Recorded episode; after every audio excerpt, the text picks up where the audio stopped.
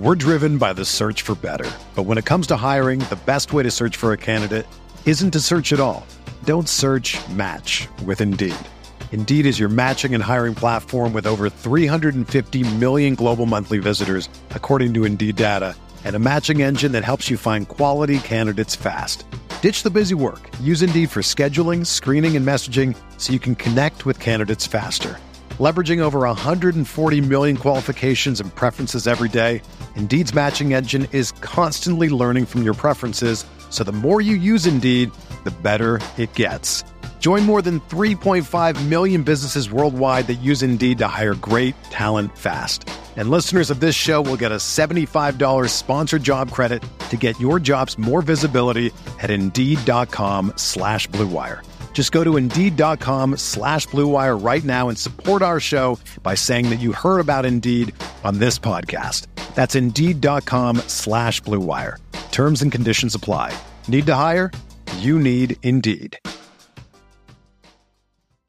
I just want to compel one of these other companies like Deadside or Scum. Wait, isn't that isn't wait, isn't that what Shroud and uh Sacriel and those guys? oh yeah, maybe. Listen, maybe I don't know. Maybe they. If, listen, if if there's a chance in this world where we don't have hot dog fingers, I, I think like they're the last bastion. If I they agree. can't make it work, nobody will ever make it work, and the genre should die. I agree.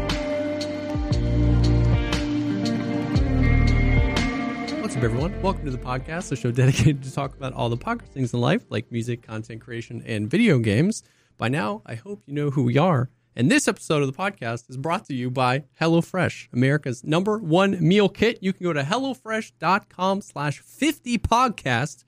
If you're an avid listener, you'll notice that link has changed. And use code 50pogcast for 50% off plus free shipping. Thank you, HelloFresh. Hmm. Gotta get an early one in. Yeah, my name is. Mm, And my name is. What's up, man? How you doing? I'm tired. Sick and Tired. tired of being sick and tired. Yeah, and I just haven't been like sleeping well, and uh, yeah, a whole bunch of other stuff. But yeah, Yeah. I've been been I've been fading fast early. I feel you. I've been getting these like, dude, somewhere between two and three p.m. every day. I just get hit like a just complete. I am exhausted. Like I am just exhausted. It just like hits me in a moment. And like everybody, I always say I'm tired. Everybody always like tells me all the things like don't drink coffee for at least 90 minutes after you wake up, like all that stuff. I do all that stuff. I'm I'm an idiot. I wake up, I take a shower, and make my coffee, which takes forever to make. It sits there for an hour before I ever take a sip because I just like forget it's there. Like I don't drink caffeine super early in the morning. I drink tons of water. I always have like a veggie smoothie shake in the morning before I drink my coffee. I do all the things you're supposed to do, but like 2:30 comes around, I'm just like gone. It's crazy every day. Yeah, for me, mine mine's fucking uh, medication related. There's a couple Oh, things that like, rip. tweak a little bit because there's there's shortages and uh, yeah, Oh, really? yeah, there was a big Adderall shortage, so that'll Oh, you know, I've actually heard that from other people who Yeah, I know take it. That Yeah. sucks. so it's like hard to get That's whenever you want, wherever you want, right? Like I have, I, I've obviously got like my prescription because I've got fucking ADHD. Yeah. Um, and it was much easier to get 30 milligram tablets than it was to get what I was taking before, which was 10. Sorry, oh my God, three 10 milligram tablets, which oh. you think would be the same. Now, originally it was that because it was like, you know,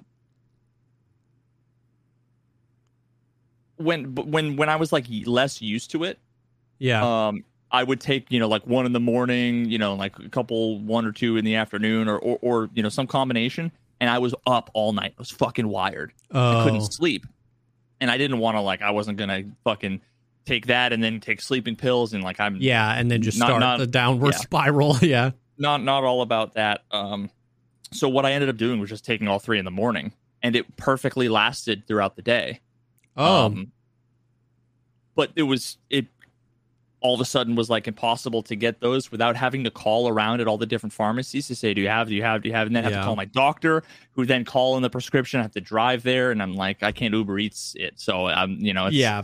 Um, so Dang.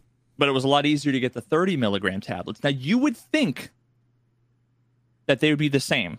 It's 30 milligrams in three tablets versus Yeah. one. Yeah. And for some reason, I think I think all other things being equal to be the same. Yeah. But I think there's manufacturer differences Interesting. because I've been on the so I've been on the 30 milligram for probably about a month now, and I'm like, either I'm getting used to it, right? I'm like build Yeah. up a tolerance, or but I, um, or maybe I'm getting old, or maybe I haven't been getting enough sleep. Now, because of my surgery and my endoscopy a few months ago, both of those I had multiple days where I couldn't take. oh, You know, when you yep. go under anesthesia, they don't want you taking like amphetamines. You know yeah, what I mean? Yeah, yeah. Um, so I had a few of the 10 milligrams, like four or five days that I hadn't taken. And I'm like, hmm. So I, like two days ago, I took three 10 milligrams and it was like 15 hour stream, Just like didn't run out of energy, you know? And then every day That's before and after that, it's like three or four o'clock and I'm like literally falling asleep. that's super Um, wild. Yeah, so Interesting.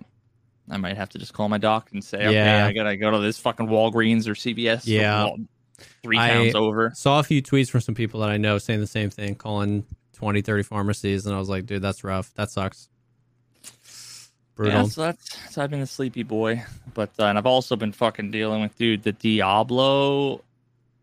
I, like, it's not just Diablo, but it's there's a huge portion of it right now where it the cool, fun, hip new thing, and I think a lot of it was exacerbated by the whole Baldur's Gate oh yeah. was so good and we don't want to you know so like yeah, yeah, yeah.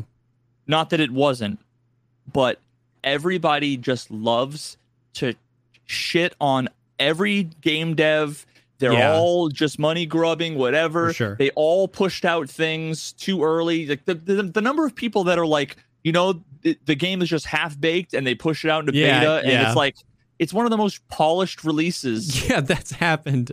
It had it's had a couple of issues right Yeah. but like name me a live service game Yeah. that hasn't had a handful of issues and even then they've resolved a million of them but dude like the steam reviews or maybe not the steam reviews but like the online reviews yeah. um are like it's like 1.8 out of 10 That's Like- wild. dude the, you might have problems with the game Yeah. but to but to say it's a 1.8 out of 10 that to me is just even more proof that people are are just so rock hard about jumping on the fucking Yeah, bandwagon hate, the hate bandwagon. we just want to shit on blizzard Yeah. and the number of people that have complained that have said they're just in it for the money they just want to push microtransactions and blah blah bro i've literally seen in in my hundreds of hours of playing since it came out one pop-up that mentioned their store Oh, which by the way is just cosmetics. Yeah. and the cosmetics in the store are like not even good. The all the cosmetics you get for free the thousands of them are all way better. It's like they don't even advertise it. They don't really push it on you. It's not like diablo immortal which was just a straight up yeah, like pay which to win. I heard a ton about. Yeah. um but that is like crazy because like y- yeah everything i heard from i feel like cut to two months ago a month ago and it was like everybody was making videos like this is how you launch a game master class in release best release in the 2020s and so yeah that's crazy. I mean obviously i don't know what's going on because i don't play but that is wild to have it turned so quickly. It's just Yeah, true and man. It's the hate bandwagon yeah and the, the best example of this is i literally had to ban three people yesterday not because they disagreed but because they were douchebag yeah toxic assholes along with disagreeing yeah yeah yeah yeah but the three arguments that I heard in the last 24 hours for why it was a bad game, because that's been the whole YouTube meta. D- D4 is Yeah. bad, Diablo 4 is bad, Diablo 4 is dead, you know, whatever. Um, number one, the person is like, I quit and I couldn't, I couldn't, it was my last straw, uh, you know, figuring out that there's no party system in the game. there, there's a party system in the game. of course So tell me you don't play the game without, like, yeah yeah yeah yeah yeah yeah yeah yeah yeah another guy said all you know I, I would keep playing but the game just fucking died for me like all i want to do is play through the the main like story quest like play through the main Yeah. campaign that's all i want to be able to do and i can't yeah make a new character you can like what are you talking about yeah you know, and then someone else, uh, someone else was like, yeah, you know, I, you know, I've played these kinds of games for super long and it was always a fan. You know, they always do the whole like, oh, you know, I really liked Diablo Yeah. 2 and Diablo, but man, this game is such a grind. It's such a grind getting from fucking 70 to 100 and blah blah blah. Bro, in a couple of hours I got from 97 to 99 yesterday and to get from 97 to 99 in Diablo 2 would take you 6 months if you had a bot running 24/7 for you. Damn. And they call this game grindy. It's Yeah. it's laughable. And all they've done is make it easier and faster and easier Yeah. and faster. They doubled the enemies, which effectively doubles your XP. And then that's after they boot the buffed all of the XP you got. Yeah. Yeah. Like all the all of the people that are I, I if I didn't think that it would be I would be the one getting review bombed on YouTube. It would be 90% down votes and Yeah. somehow I'd be shooting myself in the foot by making this video, but I I, I want to so bad, and it's basically like all of your criticisms are dog shit. There are valid criticisms. I just Yeah. released a fucking video full of criticisms. It was literally titled "The Real Reason Why They Say Diablo 4 is Bad," and it was a handful of things where I said Yeah. it all comes down to like this design issue Yeah. that all of these issues stem from. But nobody's criticisms are are that they're all unreasonable, stupid things Yep. The, the best example is people show up to Pizza Hut and they're pissed off that it's not Chinese food. Yeah. Yeah. Like it's your fucking fault. That's dude. That I, yeah. I I make that analogy all the time in Tarkov too. And it's like, yeah, it's like the people that come in and they're like, wow, like they tell me they're like, wow, level 30 set level 35 already. Like, I'm not even gonna play this wipe. And it's like, you you you what you said was you already weren't gonna play this wipe and you just wanted a reason to like announce a complaint.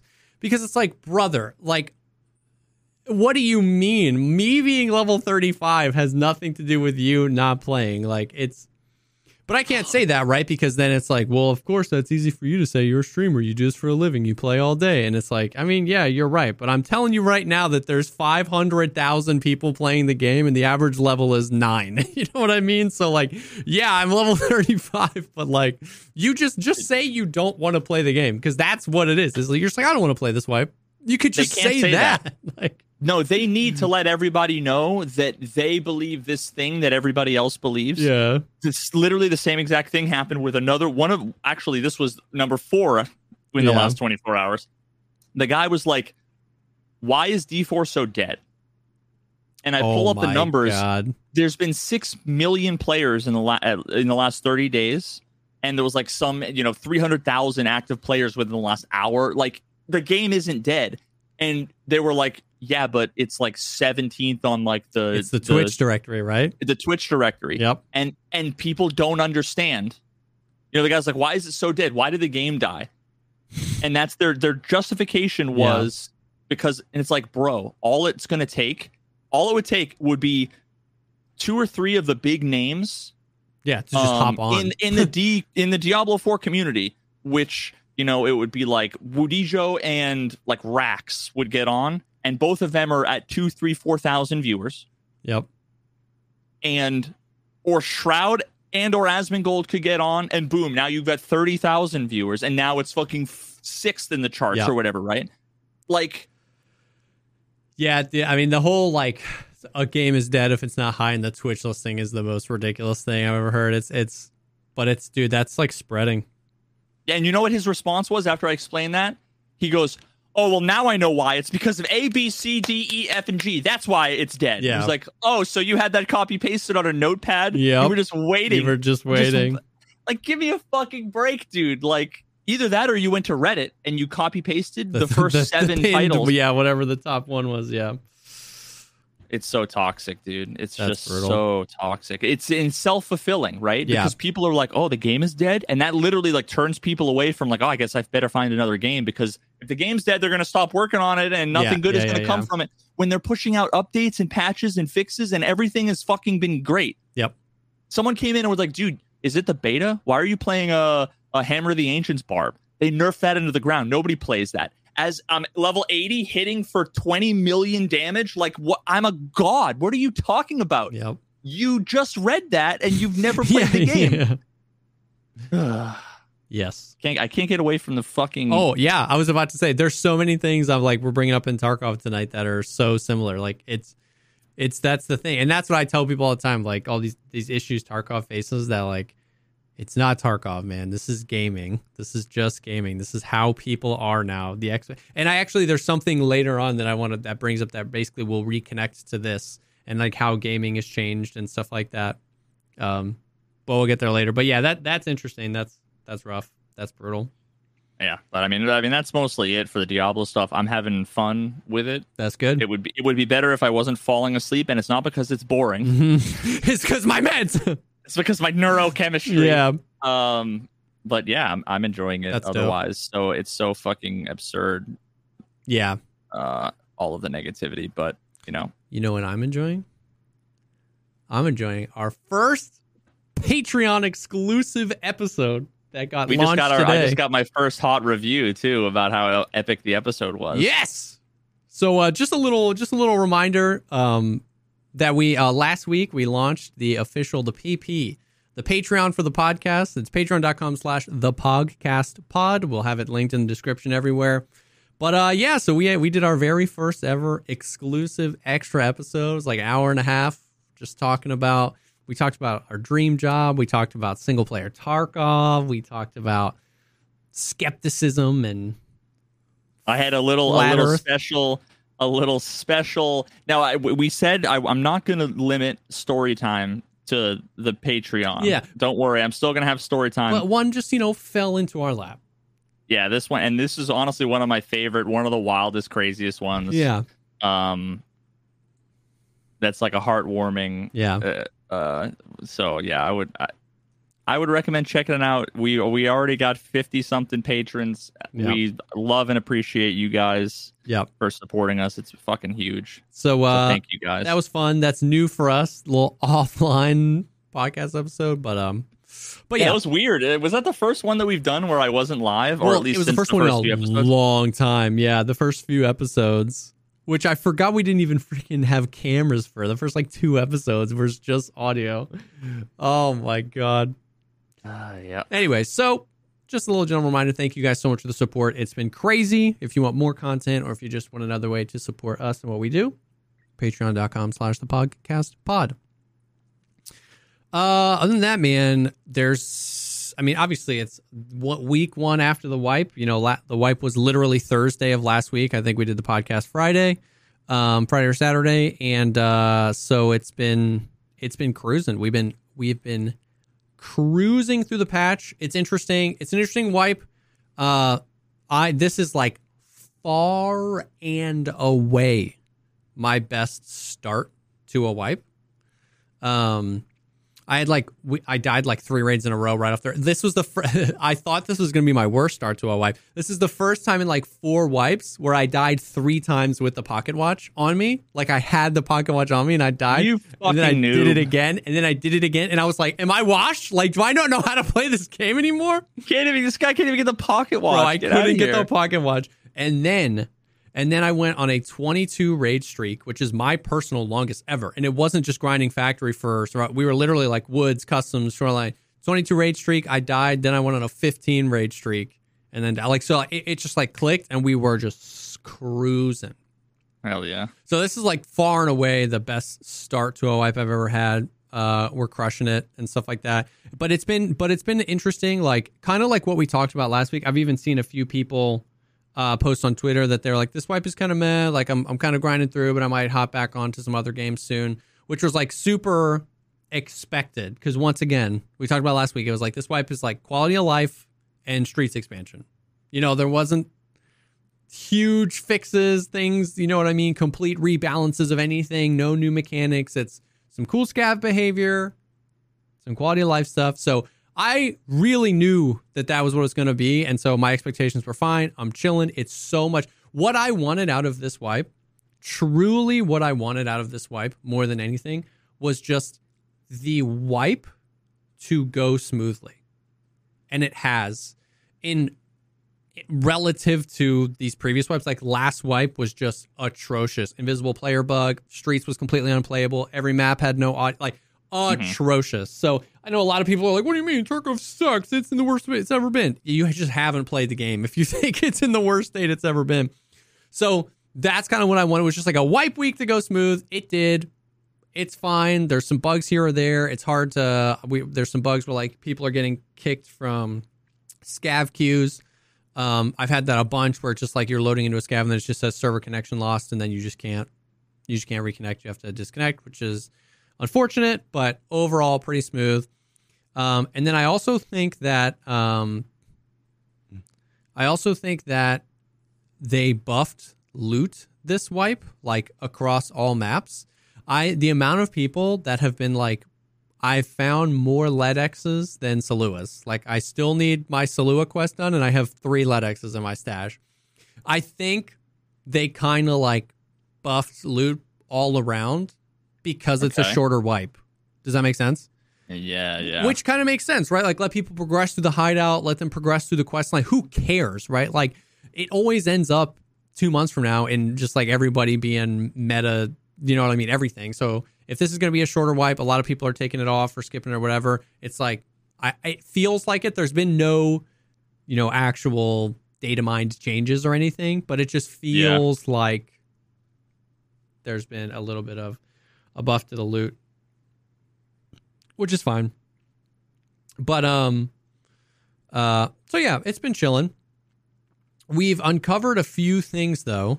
We've uncovered a few things. So last week we talked about that list. We went over the patch notes. We talked about that list of quests that they changed, and it was like a bunch of the like Monko ones. And Yeah. we, I think last week did we talk about Shooter Born in Heaven? Yep. how they changed it from three headshots at 100 meters to five headshots any distance, but with a bolty. And they folded interchange back into the mix. So we have a few interesting ones. One is they put, it's so funny, they just keep flip flopping. They put 762 BP back on the traders. Where last wipe they had taken it off the traders for the first time. Maybe it had been off the traders for a while, but you literally couldn't buy BP. You had to craft it, find it in raid. And then at the end of last wipe, they added the bloodhounds, and that quest was what unlocked BP. Yeah. And then now they put it back on proper task called Intimidator, where it's just eliminate 40 scavs with headshots. I think you have to be level 40 to accept the quest. It's just like a late game quest. So stuff like that is so interesting because it's just so interesting to me that they do that because there's so many like you know meta related things that they could change that they if they wanted to like metas that have been around for forever. And then there's other things where they do seemingly continuously change them. Like you used to be able to buy bp after punisher and then there was a wipe where they moved bp later down the quest line and then last wipe that you couldn't buy bp and then this wipe they put it back. It's like it's such a weird thing to just hone in. They're not looking at any of the guns or where they are or any of the this or that and it's just like they just keep messing with bp they just keep messing with bp it's weird man. I don't know. You gotta wonder, like, what's the what's the fucking impetus behind this? that's what i'm saying. like the, you you know how many times there's been like a million people whether it's reddit posts or content creators or youtubers whatever making Yeah. videos like saying do this with the ammo or do that with the ammo and then like nothing happens. And then just randomly they make these decisions that seem to come out of nowhere. That don't that like yeah I, I somebody has a reason for it but those reasons aren't evident and they're like i guess the way to put it is just like when you think of like the meta and the economy you know there's like a hundred things that are easy to do that you could change to shift it up a hundred things that are hard to do and a hundred things that are really hard to do. And they keep just like zoning in and plucking one and being like this is all we're going to do this wipe. We're going to move 762 bp and it's like last wipe you couldn't buy 762 BP from the traders and mutants and RDs were still like everywhere, right? Like it just it Yeah, almost because because ps was really good and bp was not in short exactly. supply. You could still craft it, you could still and then you kill other people with it, you could find it in a raid and stuff like that. So once again, I'm not I'm not necessarily complaining that they put it back. I at this point don't I don't really care about like these individual changes because I know that the meta quote unquote or the economy needs sweeping changes. So it's like at this point I'm like you put it back, fine. I'm I love switching it up. I love using all the guns. You take it away, fine. Like I don't care, whatever. But it's just interesting. They did the same thing with like M80. They moved M80 to level four. But then this wipe, I think they put five six A one at level two Peacekeeper. So like we had five six A one on like day two of the wipe, day three of the wipe. And then 5.5A1 is level three Peacekeeper, but behind a task, but it's just like one of the shoreline tasks. Well, we had some technical difficulties, but we're back. Yeah, it's, we we very rarely have technical. It's weird. It's yeah, like it is never- weird. The podcast, like, it's known for being smooth sailing, no technical difficulties ever. Yeah. Anyway, um, so they put BP back. Whatever. yeah, that, yeah. I don't even know what we're talking about.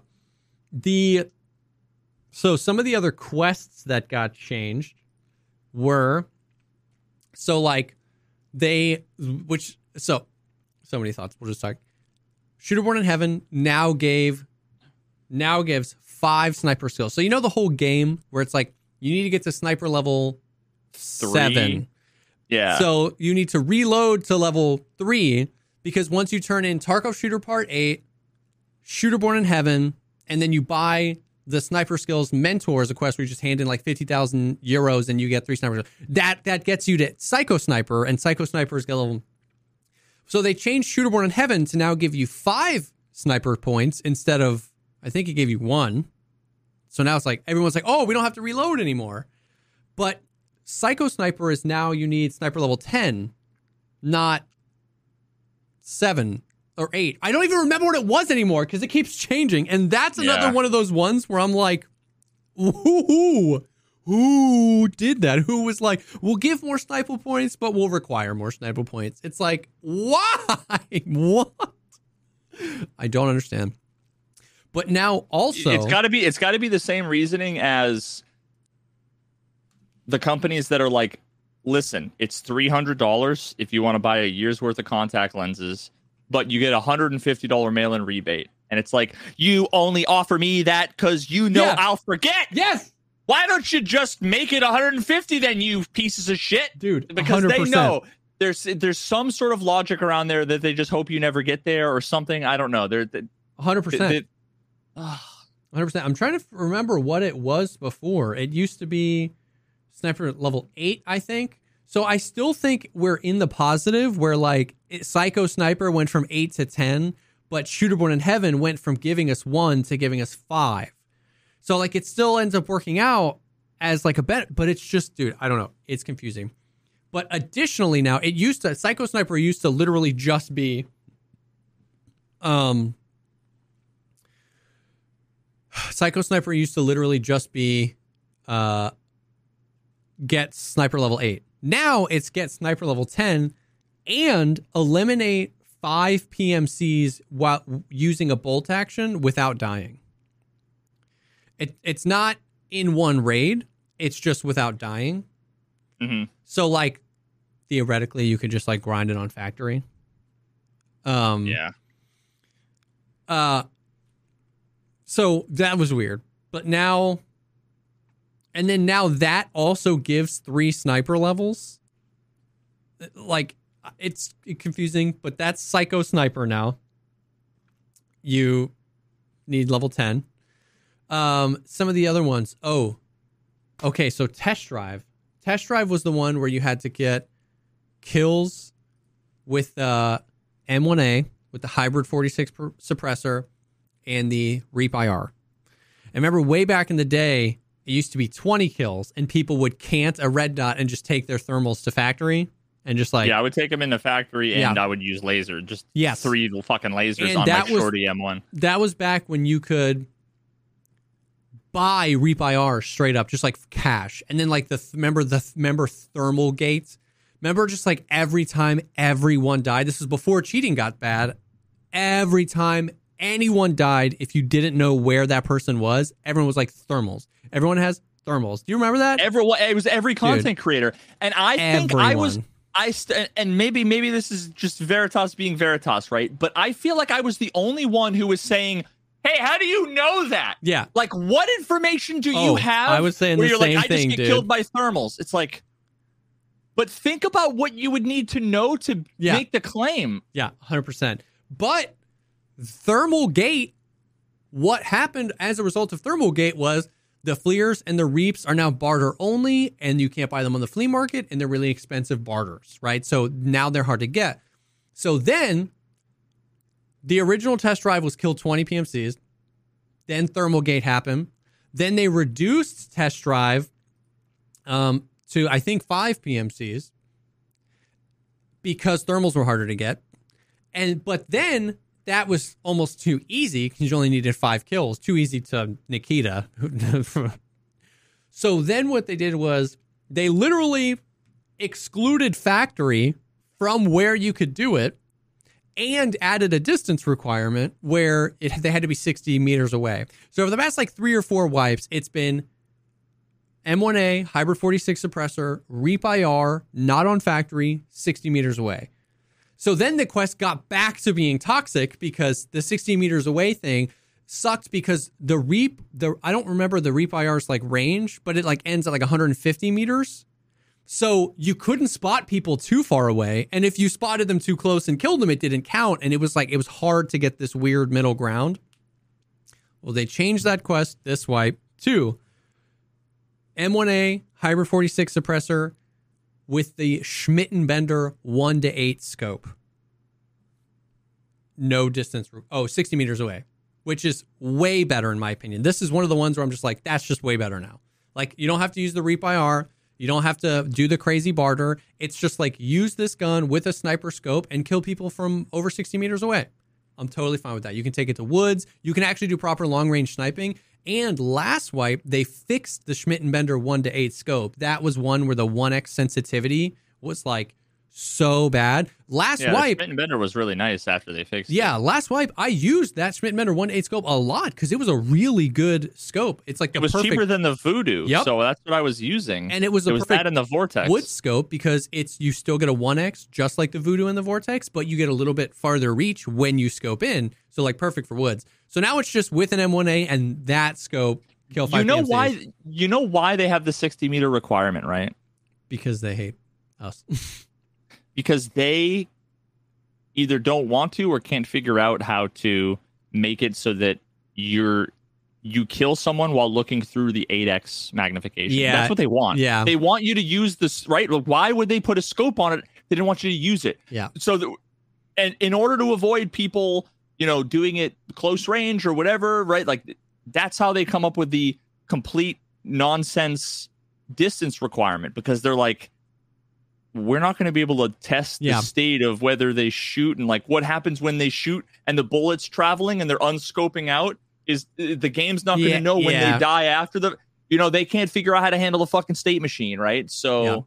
i think that like fifth like i think for that quest 60 meters is totally fine i think 50 meters is probably like the sweet spot for if you want to make me snipe make 50 meters the requirement and if you don't make no distance requirement.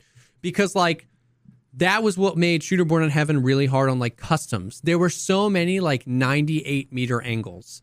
And at that point what are we talking about? It's just as hard to hit a 98 meter headshot as it is to hit a 100 meter headshot. So lower the threshold to something where like anything beyond that and you're accomplishing the goal. When you when you set that threshold so high and i think 60 meters with the reap ir was really hard it was the same thing with the um hunting trip which is another one that got changed. I i hope that they put it um but hunting trip was the one you had to use the the hubble telescope the march tactical and kill sturman. Now uh Neil deGrasse Tyson was the only one that fi- that fucking yeah finish that quest last wipe. Yeah, and, and that one was hard because like this, they they did it again. They did that scope, and then people were just using lasers and running up to them, shooting them close range. So they made it 60 meters, and that made it super toxic. Now, now that quest is kill Sturman from 75 meters away, but using an M700 and a TAC 30. So like Okay. much easier to accomplish. I don't know why they went from 60 to 75 meters, whatever. It's not that hard to kill Sturman from 75 meters away, right? So I'm not super, super mad about it. And the TAC 30 is infinitely easier to kill Sturman with than the March Tactical. It's just there's as much as I like, there's not enough proper like long range sniping opportunities in Tarkov for there to be those scopes. Like if you watch like DayZ, like those guys will hit thousand meter snipes. Like that, it's just it, the DayZ map is literally just an open barren wasteland, and so having a super long range scope and knowing the drop, but like past, and not everybody. The other the thing with DayZ though too is that like Tarkov, you think about like Shoreline or Customs or Yeah. whatever. It's literally right when the spawns happen that those shots Exa- actually line yes. up. There's no, you don't have the same timing when you have a Yes. server that is going to be open for an hour and people are just coming and going wherever. Exactly. right? On any given map, Um, you might have three good sight lines at over 500 meters. And at any given map, less than five minutes into a raid, most of the time, half the PMCs are dead. Because everybody gets into their spawn fight, half the PMCs die. And so it's like there's not enough oppor- there's not enough angles because the maps are instance and smaller. And there's not enough opportunity because you're right. Like DayZ is much more closer to truly random. You might have somebody going back to the newbie zone to meet their friends. You might have people going to the like high tier zones. People are anywhere all the time for a million different reasons.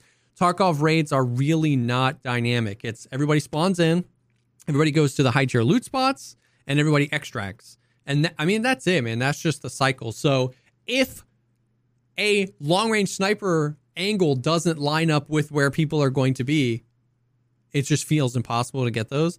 So I love that there are these 24x scopes, and I would love a reason to use them. But until Tarkov goes, you know, open world, I know copium, or starts stitching some of these maps together and making the raids longer, there's just never going to be a reason to bring anything other than a 1.8, 1.6. You know what I mean? Because it just, it's not. So I'm glad they switched that quest to uh, a TAC 30, 75 meters, uh, killing Sturman totally fine. Um, Tarkov Shooter Part 8, I actually don't know about this. It was on the list. Uh, most of the other quests that got changed are updated on the wiki. I heard Tarkov Shooter Part 8 is now kill. Oh, yeah, yeah, yeah. Okay. So, uh, Psycho Sniper is kill five people with a bolty without dying. That was just like something they added. Tarkov Shooter Part 8 was always kill three PMCs with a bolty in one woods raid. Now it's kill three PMCs with a headshot without dying. So that was what made that so hard. And there's no um, map requirement anymore. What made it so hard on woods is you would get two and you just couldn't find anyone else. And if you survived that raid, you reset the quest. So now it's the same. It's three PMCs, but if you catch two, you can reset, come back in, and try to pick up your third guy. So that made that Oh, that made that quest much better. I know normally we're like anything where it says do this without dying is toxic, but No, but that's way better yeah, because in this the world same raid, that's actually less toxic than what it Yeah, originally like- was. It, it was it was that and other things were distance related, whether it was Yeah. within a distance or over a distance, that they make you play like an idiot. Yes, Because They you imagine you're like, like a sniper. imagine you're like rolling up and all of a sudden a dude is 30 meters in front of you. You're like, I'm not gonna shoot him. I'm instead gonna just wait yes, and hope. And then he gets, you know, you're waiting for him to get Keep 100 your meters, right? rangefinder out there, and it, and at 65 meters, he's behind a tree, and you're like, "Fuck!" Right? Like, or you watch him you get to re- killed by someone else. Yeah, and then you're like, go to reposition around the other way, and you get killed by another person, or he Yeah. hears you. Like, it, they make you play fucking stupid, and that's why they were so annoying. For sure. I for years, for years, my uh when people say how do how do any advice for Tarkov Shooter Part 8, What did I do for Tarkov Shooter Part 8? My advice was always like rush a spawn. Like the only way you get three PMCs in one raid is when you spawn, you beeline it to the closest spawn to you and try to pick up one or two kills early because then you can find other people. If you beeline it from your spawn to a sniper spot, the odds of three people crossing your path and you killing them all was so slim. And you're exactly right. That is the exact opposite of what a sniper would do. The quest is, you know, act like, you know, do this super cool sniper thing. It's like you would never just bum rush people with your sniper, but that was the only way to get the quest done. Once again, it's funny I had never thought about this before, but we brought up the DayZ comparison. I had never really thought about how many of these quests even the, the some of the ones we thought were toxic actually fit in the world where like the Tarkov you and me talk about all the time existed, where it was like open world DayZ style. If people were all, like, if you could stay in a raid for an hour and a half and you really didn't know where people were being, people were roaming around all the time, killing three PMCs in one raid would be doable. Yeah. But in the Tarkov we have, the instance, there's only 10 people. They all get into spawn fights. Now there's five people. You have to find three of them. You know what I mean? So many of those quests, the rub comes down to the difference between what Tarkov wants to be and what Tarkov is. Tarkov is very predictable at, when a certain level, of course, there's like there's the unpredictability of like the ballistic system, but Tarkov is very predictable in the in the sense that like it's just the loot is always in the same spot, the AI is always in the same spot, the extracts are always in the same spot, the PMCs always spawn in the same spot. And that just means you get the same thing over and over again at a high level view. You as a person might get different experiences, but the heat map of everybody spawns in, everybody gets into spawn fights. Now there's half the amount of people. Then player scavs come in, and then the PMCs extract 20 minutes into the raid. That really prevents some of these like dynamic quests where it's like get a 24x scope and line up a good shot. It's like if I could if if I could sit in a raid for an hour and a half and it was like the cycle frontier where people are always spawning in, I could do that. But getting that angle when you really only have 10 minutes is a lot harder to do. So Yeah. I never really thought about that where you wouldn't even have to change a bunch of the quests. And once the ones we think are toxic wouldn't be toxic in that universe where we have hot dog fingers and Tarkov is open world and has a proper spawning system. A lot of it would just work and be fun, actually. Mhm. So that was Tarkov Shooter Part 8. And then the stylish one, I don't know if this is just because it's a short wipe or not, but they made the stylish one to get tracksuit 50 kills instead of 100, which was just super interesting. Still, I like, will undoable. still, I would never, ever, ever, ever do it, even still with 50. But it was just interesting. I wonder, I was just wondering why. unless he had his old spawns. yeah, Which he I'm, does. I'm assuming he still spawns basically anywhere. They what they And- did and last wipe, which was nice, was they removed every single spawn in the basement in the car park, the whole underground. He had like ten spawns down there, and you could literally spawn in, run underneath, and die to kill it within thirty seconds. And the lighting down there was like just atrocious. Right, he would spot you from a million miles away, and you would just see muzzle flashes in the distance and die. So now he only spawns on the first or the second floor, but he can spawn in like 15 different places on the first floor and like 15 different places on the second floor. So farming him for tracksuit is really difficult. But that's okay. This is and, and this goes back to the conversations we have all the time where like they create conflicts in their own design. Like I've said this a million times. The Killa quest is bad for the game. Not the ability to gain the tracksuit. But farming Killa is bad for the game because making Killa where he can spawn like 100 different places was in my opinion an objectively good change. It made the raids more dynamic. You had to be on your toes. You you had to be aware. Now his AI still sucks and and his AI still ruins it, but Yeah, ignoring all of the other things that make the good decision bad. Yes. it was a good it decision. It was a good decision. But it made everybody that farmed tracksuit really angry because the now it's infinitely harder to farm him. So like they create these conflicts in their own design. I've been saying this for literal years since I'm pretty sure I was saying this the wipe the stylish one came out.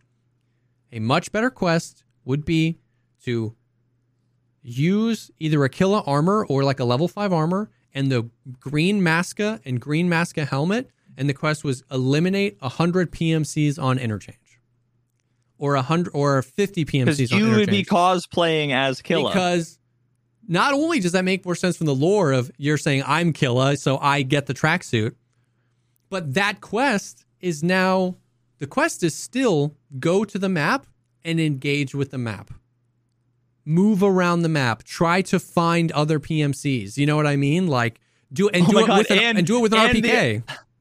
oh, I was gonna say. If it was half and half, if it was like kill Killa 25 times and then kill people, because then if you were in the raid, you would be like, oh shit, there's Killa. So you would be Killa Oh, like baiting out other people. that would actually tr- be if it it would be half the time you'd be getting baited, and the other half the time you'd be the one baiting. yeah. If it was like kill kill it ten times and kill fifty PMCs with a Maska and an RPK, it would be like chaos. You know what I mean? But that would be so much more fun than kill a v kill a v kill a v Yeah. kill a v kill a. because that would be fun. Basically, like I mean, if you're just like a Timmy trying to do your quests, maybe that wouldn't be fun. But something along those lines, because nobody enjoys like the Killa farm. Everybody hates that, and everybody who's not on interchange for that hates the Killa farm too. Because like if I'm doing long line and I'm trying to get my quest done where I have to kill PMCs, and half the map runs in, throws three flashbangs, and doesn't hear a kill, and then they just leave to reset. It's like it's just so weird, and it's completely counter to the design of the game, where you want things to be dynamic and unexpected. So if you put the impetus then on the player to do something, but engage with the map, you know what I mean? Kill 150 PMCs with an SVD, and you get the Sturman jacket. That's so much better than just kill Sturman 25 times or 50 times because once again, it's just it's just it just feels completely antithetical to the design of the game. So but Because what they don't they don't ever look at anything past the most obvious yeah, thing. They look, you know, they look at the the the the pipe in the engine, and it has a hole in it, and they go, "Oh, hole, patch hole," and they put like a little bit of tape over the hole without realizing that the tape's going to melt Mhm. the instant it's a hot day and the and the engine's running hot, Yeah. right? Like, they, but they didn't think about what is this going to be like. yeah. All other things being equal, they just look at the one thing and they're like, "Oh, simple, simple solution Yeah. to simple problem." And that's the thing. I go back to like, well, a lot of people are like, well, they're not, you know, they're they're working on more important things, and um, they'll come back to this later. And I would say, but the problem with that statement is they're like, I'm, they're, mm, I almost said something. The problem with that statement is yes, say work- they're not. Yeah, the problem with that statement is they are working on more important things, but they're also working on this. Like, if I were them and I was working on more important things, and I was like, I don't have time with the Killa quest, I would just take the Killa quest out of the game, or don't Yeah. try to fix it. But they're like, everyone's like, well, they're working on more important things, but they've moved Killa Spawn, they changed his loadout, they changed the quest. Now the quest is only fifty. It's like. Why so would they change are it they working times? on it or are they not? If they're working on it, please make it good. If you if if the argument is they're not working on it because they're working on more important things, then that's fine. Either remove it if it's too toxic, or or leave it how it is because you're working on more important things. So, and that's how I think about that's the same thing, the same argument I get into when we talk about ammo. When we're like, they're like, they put BP back on here, and I always go, man, this that's crazy because there's so many things in the animal ammo economy that need to be changed. I wish they would do more. And people are like, well, that's too many things to do. They they're just leading it, and they're going to come back into a pass. And it's like, but they're not leaving it. They're changing things, so they're not leaving it for later, and they're also not doing necessary changes. I don't understand the middle. They're you know what I mean? justifications. They're justifications. The thing is, is that they're bad at balancing and dealing with the ammo economy, and they're dog shit at doing quest design. They- they're the whole "we're working on the other quests. Don't worry, it's going to be great" thing is full on fucking copium. yeah. Like completely and utterly, they're just fucking bad at it.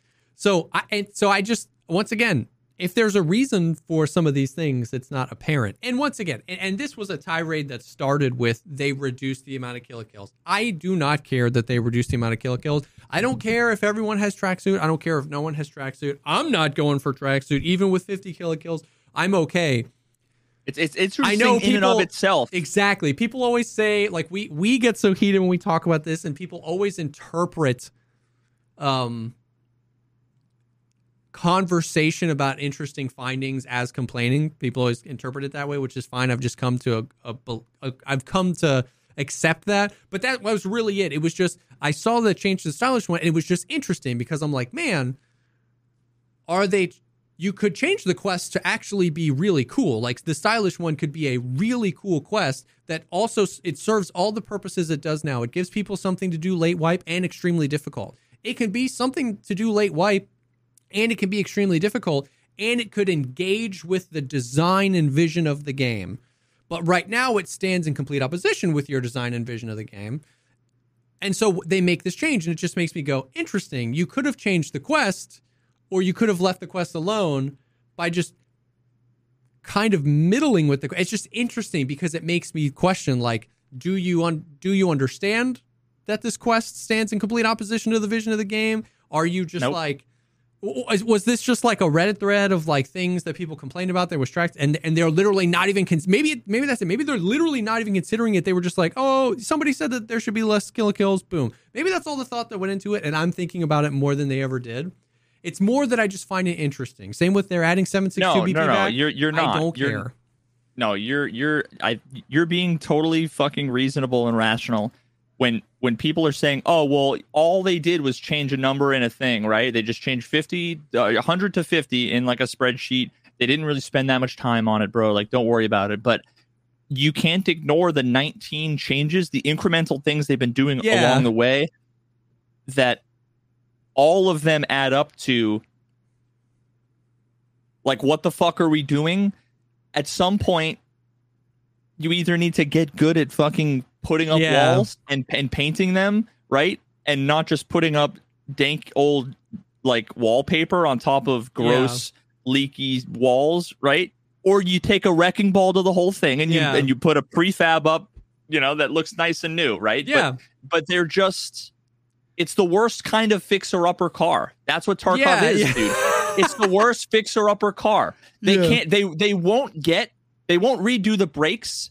They just keep like spraying sh- shit on the fucking brake pads WD-40 man. and and and like sanding off the rust on the fucking rotors. Yep. And you know they won't go and change the oil uh, or they they won't like replace parts. They'll just change the oil. Yeah. You know like they're committing time and resources and money. At Yeah. some point it's a money sink. And in this metaphor it's an engineering design sink to do Yeah. all of the changes that they're doing constantly to keep a shitty running car running shittily when the whole time they keep saying oh yeah well eventually we'll have a new engine Yeah. It's like either go get the new engine, stop tinkering with the one we have. Yeah. It just I'm, I'm saving up i'm set you know i'm saving up for it yeah. So so that's that's it. Like I I know I mean, uh, yeah, I guess at this point if you watch the podcast and you complain about how much we complain, I mean, you know what you're getting yourself into, so F you. But it's just it's just interesting because it's always interpreted as complaining, but it just it, I just at this point I've like crossed the threshold of I just like don't really care anymore. Like, I, eh, and I just find it interesting. I, I just I'm just like, man, like yeah we're not complaining we're criticizing yeah, it's just like, man, interesting. Like you wanted to put something in the game, the stylish one. You were like, this would be cool. And and the thing is, and and the thing is, is my my guess, and I don't want to put words in their mouth, but my so I don't want to say I guess that they think this, but what I'm going to say is I hope they don't think this. I hope they don't think we put the stylish one in the game because you guys, you know, you guys wanted to, the tracksuit and we thought it would be a funny meme to do. And now you're like thinking too hard about it and you're shoving all these changes down our throat. I hope they don't think that because the way I see it is like they wanted to toss something in the game as a meme. And they realized they had a square peg in a round hole. And everybody was gave these valid criticisms. And instead of just getting a round peg or just leaving the square peg alone and going to work on other things. For years, they just keep, you know, they have scissors and you know they're they're sanding the square peg, you know, the corners. They're trying to round it, and then they keep and they've they've tried to jam it in the hole enough times that now the the the round hole is kind of breaking at the edges. And every time they're like, we're working on more important things. As I see him, you know, in the garage with the the sander out, and I'm like, are you working? Because you're working on this, and there are more important things to work on. But I, and and they just keep shutting. Now it's halfway in. It, you know, it's halfway in, and they're like, well, should we? And I'm just like, wait, wait, what are you doing? Are we leaving this alone, or are we gonna just find? Because I I've got I've got a round peg for you. Just make the quest this way, and it works. Just I have the round peg, and that's just so I just find it so fascinating because I, I I just can't tell what the intention is. And Bro, Dimitri's been working on the round peg for uh, four and a half years, man. Don't worry. We're, we're ignoring your Yeah. thing. Don't worry. He's got the round peg, and it's going to be like a fucking banana shaped, yeah, you know, whatever. That's what we're to the end worst up with. case Yeah. scenario is like yeah the worst case scenario is they do something that's a real like because i'll say this the stylish one is an awesome concept for a quest I love the idea of something really, really hard to do end game that gets you nothing but a cosmetic. I think that I think Tarkov needs more of that. We've talked about that many times. It's an awesome thing. So like the my worst I the worst case scenario in my opinion is they do a really cool idea and they implement it poorly. Because very few people have nuance and criticism, all they hear is complaining about the thing. Then they make a change that makes it worse because they don't understand that at the core of the complaining was valid criticism and they didn't see that valid criticism. So they make a change to it to appease the complaining, but that makes it worse, which makes more complaining. And and the worst nightmare is they they from their perspective it just keeps going farther and farther and like this is why we don't We do nice please- things for you. This is why we yeah, don't we can't please everyone. this is why we don't add cool quests. This is why we don't do cool stuff. And and it's the worst case scenario because they don't understand the problem with the quest. They feel betrayed by the community because the community's mad about the cool thing they tried to do, and the community is just addicted to hating and complaining that the community's not trying to consider valuable feedback or criticism for the thing even if their complaining is justified a little bit because the quest was done poorly, and then that cycle just continues, and they keep sanding the edges and making it worse, and the community complains and this and that. And in this case, I don't think it's quite that because I don't think anybody's gonna complain that they reduced it to 50 kills. I don't think anybody's gonna complain about that. But just that's the worst case scenario where it's like, I hope you know that like putting this quest in the game was such a good idea. We just gotta think differently, but we gotta find that that round hole. There's a round there's a round peg for that round hole. We just gotta go find that. All right. As usual, they're so close to getting so it, close, yeah. Yeah. but this ain't horseshoes or hand grenades. Yeah. So like that was a- like it's a a video about hand grenades. weird tirade to go on about the freaking stylish one. I really don't care. I, I I think it's cool. I think there should be more cosmetics like that. I think it's sick that people do it. It's just funny. I don't know. bro. I had an epiphany last night. Okay. and I don't know if we've talked about this before. It seems so obvious to me that I feel like I must have brought it up before or someone Mhm. must have, and then like I've just been out of it so long that I'm coming to the same conclusion. I'm like, oh, this is such a fucking novel idea. Um, but at the end of the stream last night, uh, I pulled up a whole bunch of my old videos, me playing PUBG, and you know, showing some of like the newer community members, Mhm. especially from like Diablo, who who aren't familiar with Yeah. some of the older stuff. Um, and then I was watching some of the OG, like the first five Tarkov videos that I did, and one of the things that inf- instantly became apparent to me was, of course, during like 0.4, 0.5, there was no scav karma. Yeah. Now, let me take a step back. One of the things I keep hearing as one of the like uh more common criticisms of last wipe and also this wipe is how many people are bush Wookiees like yeah, yeah. Everybody's just camping, everybody's so scared, blah blah blah. Yeah. And it makes me wonder.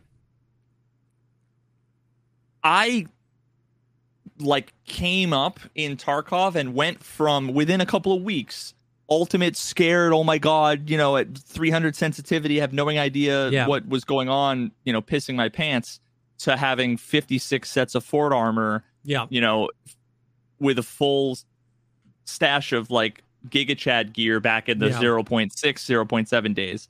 Um, and a huge portion of that was because I had all my PMC raids, most of them I did on factory, and then I did all my scav runs on factory too. And I was killing and fighting everything. Everything, yeah. So think about how much experience in combat all of the players who are scared shitless are Oh, missing out yeah. on with scav karma. Because they used to spend- like practice combat with scavs. Yeah. Yeah, I, they spend probably 75% of their fucking time playing the game. They literally do a scav run, open up a Twitch stream, and watch whoever until the next scav timer Yeah. comes up, and then they do a scav run because they are afraid of, you know, uh, losing whatever gear they bring in, or Yeah. they just want the free stuff, right? But when they, but but now with scav karma, you go in and they hope you you pick up some shit and you avoid everything, and then you get out. Yeah. Whereas back in the day, it was you scav in, you kill everyone, Mm-hmm. including scavs, Yeah. And so it just makes me makes me almost feel as if at least as it is now, Scav Karma, I feel like is doing a massive disservice Yeah. to the new players because there there's less scav on scav violence. So they're not getting killed by scavs as much. Yeah. But they're spending 90% of their time not fighting. Yeah. Yeah. Yeah. Where I spent 90% of my time fighting. And and basically we all did. Which is why like the kids these days are Yeah, different. you yeah. know, we we were much harder back then, you know, whatever. Yeah. And I think another thing another thing that changed was the expectation. Like when you died on a scav raid back in the day, it was fine. You just died. But it's really upsetting to people when they die to scav on scav violence now. Really upsetting because the expectation shifted from the expectation used to be I go in and everything I see is trying to eat me alive. So I have to protect myself. Which was a PMC run with random loot. Yeah. It wasn't Yeah, exactly. And Same with scavs. It was like I got to shoot everything, or you didn't have to shoot. You like back in the day, yeah, if you saw another player scav, you knew he was going to shoot you, so you're shooting him. You know what I mean? But now the expectation shifted to there's a new system in the game, so the expectation is everybody will abide by it. And so when scav on scav violence happens, it's really deeply upsetting to people because they feel like I was playing by the rules and you weren't. You know what I mean? yeah, they So- got betrayed. so I think that's part of it too. The other thing is like, yeah, we never had VoIP back in the pre-Scav Karma days. You never had the ability to to like create alliances and be like, yo, let's and, and just let trust. You know, DayZ is like that, where it's just Well, or- you you did. It was harder. You had to have. See, the thing you is, you had to have confidence. taunt, Yeah, Well, and but there's there's a whole science to that, though, right? Because you can roll up on somebody. uh, So often, I I used to hear, yeah, "Bro, I walk up and I try to befriend, and then they just kill me right away." And it's because you got like your muzzle pointed and you're like Yeah. wicked sketchy and fucking right. Yeah. But if you, the more experience you have, the more you know, you end up like you don't fucking jump scare them. You like taunt from a distance and you kind of wiggle and show, you know, like hatchet. you show yeah you show you're friendly in a million Yeah. other ways than just walk up to people and wiggle it's like no by the time they see you walk up they're going oh my god i gotta kill them they're gonna shoot me and they've Yeah. already decided yeah, you know so yeah people just didn't know how to fucking approach it which made it even harder for for players back in the day if they Yeah. were new so you, that's why you just killed everything because like it wasn't worth That it mo- is- unless you were smoke making content yeah, or or you really really loved the friendliness of scav yeah. which was in the vast minority of That of is a really interesting perspective, though the, the the combat thing, where like you know if you do a thousand PMC raids and five hundred scav raids, nowadays those five hundred scav raids are looting, which balloons your wealth, which is fine, but that's five hundred less practices in combat, shooting scavs and and shooting the other scav player raids are- scavs. they're five times longer than they were back They in the day. much so, longer, So yeah. it's you have 500 scav raids and 200 PMC raids instead of 1500 Yeah. combat raids. Yeah, yeah, yeah. That's a really interesting perspective. I think like uh yeah, I, I I'm very pro scav karma. Like I loved the concept of it. I think now that we've had it for a while, I I do think like and I hope that once again, like th- I was very about the scav karma that we have when it came out. I was like, this is because it was new, it was exciting, and I love the idea of giving people the opportunity to work together. And so I hope like this feedback is this was a great start. Let's evolve it because let's look at what was great about what was before. Let's look at what's great now and let's create a system that maybe is, is a little bit better. The longer I've played, the more I do believe that there's an evolution to Scav Karma. You and me have talked many times about how sick it would be for PMCs and for Scavs to be able to create a party in raid like I handshake, you handshake, and it, it creates us as a party. I know in other games you would get the indication you're in the same party with a marker. And I don't want to go down that rabbit hole. You and I kind of both agree on on that, but I don't want to go down that rabbit hole. But the uh it would be interesting because you could do a lot with that where like for example, what if Scav Karma didn't exist unless an in-raid party was formed? If you guys did the handshake and you You started to a party that- yeah. and then you betrayed that person, you lost karma. If you and you didn't gain karma unless you created a party with someone and extracted with them. Then it's all an agreement in the raid. The expectation can still be I don't know, I have to VoIP, I have to make friends, I have to not be Mhm. hostile, or you could just be aggro and, and that would be okay. And then also with that, like for PMCs, if for PMCs, I think the the the pro con meter would be like right now, if me and Velian go in and I need a shooter born in Heaven's shot, Velian can't run 100 meters for me and let me shoot him in the head, right? But a rando could. It would be interesting of if you group up, you're treated like teammates now, where kills don't count for quests. So there's pros and cons to grouping up. You might Yeah, be and like, you could give the PMC scav karma potentially too, right? Yeah. Like you're you're you're because ultimately the scav karma is like it's your account karma for like Mhm. fence, right? Mhm. It, it makes sense that like you are it's like in other games, you know, Skyrim or whatever, how you have like you've raised your uh, alliance with the faction. yeah, And maybe it makes some other faction go down. Yeah. You know what I mean? Like But this could be, oh my God, did we just. Did we just solve PMC karma? You know, people freak out about this every day. What if that's how it was? What if you could kill bears or USECs? It's totally fine. Your karma, nothing happens. If you form a party with USECs and betray them, your PMC karma goes down. If you form a party with bears and betray them, your PMC karma goes down. If you form an alliance and work with them, your PMC karma goes up. Uh, this is not a perfect idea. This is not a perfect idea. I already see holes in it, but this is what I've been talking about. You know how many people over the past year have been like, oh my God, PMC karma is going to ruin the game. And I'm like, wait, before we say that, what if we just thought of ways it could enhance the game?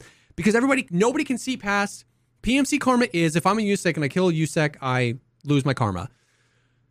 And to be fair to the players, that's because that's what Nikita said it was going to be six years ago. But they haven't and talked about it in a yeah, long BSG, time. whatever it's going to be, BSG is going to make it worse than we think. yeah, this is definitely true. Or or we're, we're either going to be pleasantly surprised, or it's going to be like, a fucking course, it's this dog shit. yeah. It's one or the other, right? It's not just going to Yeah. be good. But stuff like this, where the karma system can exist, I'm a fan of game systems that exist that can be ignored. Like, Yep. if PMC Karma is in the game, what I would want for PMC Karma is you could play Tarkov exactly like you play it right now at no detriment to yourself.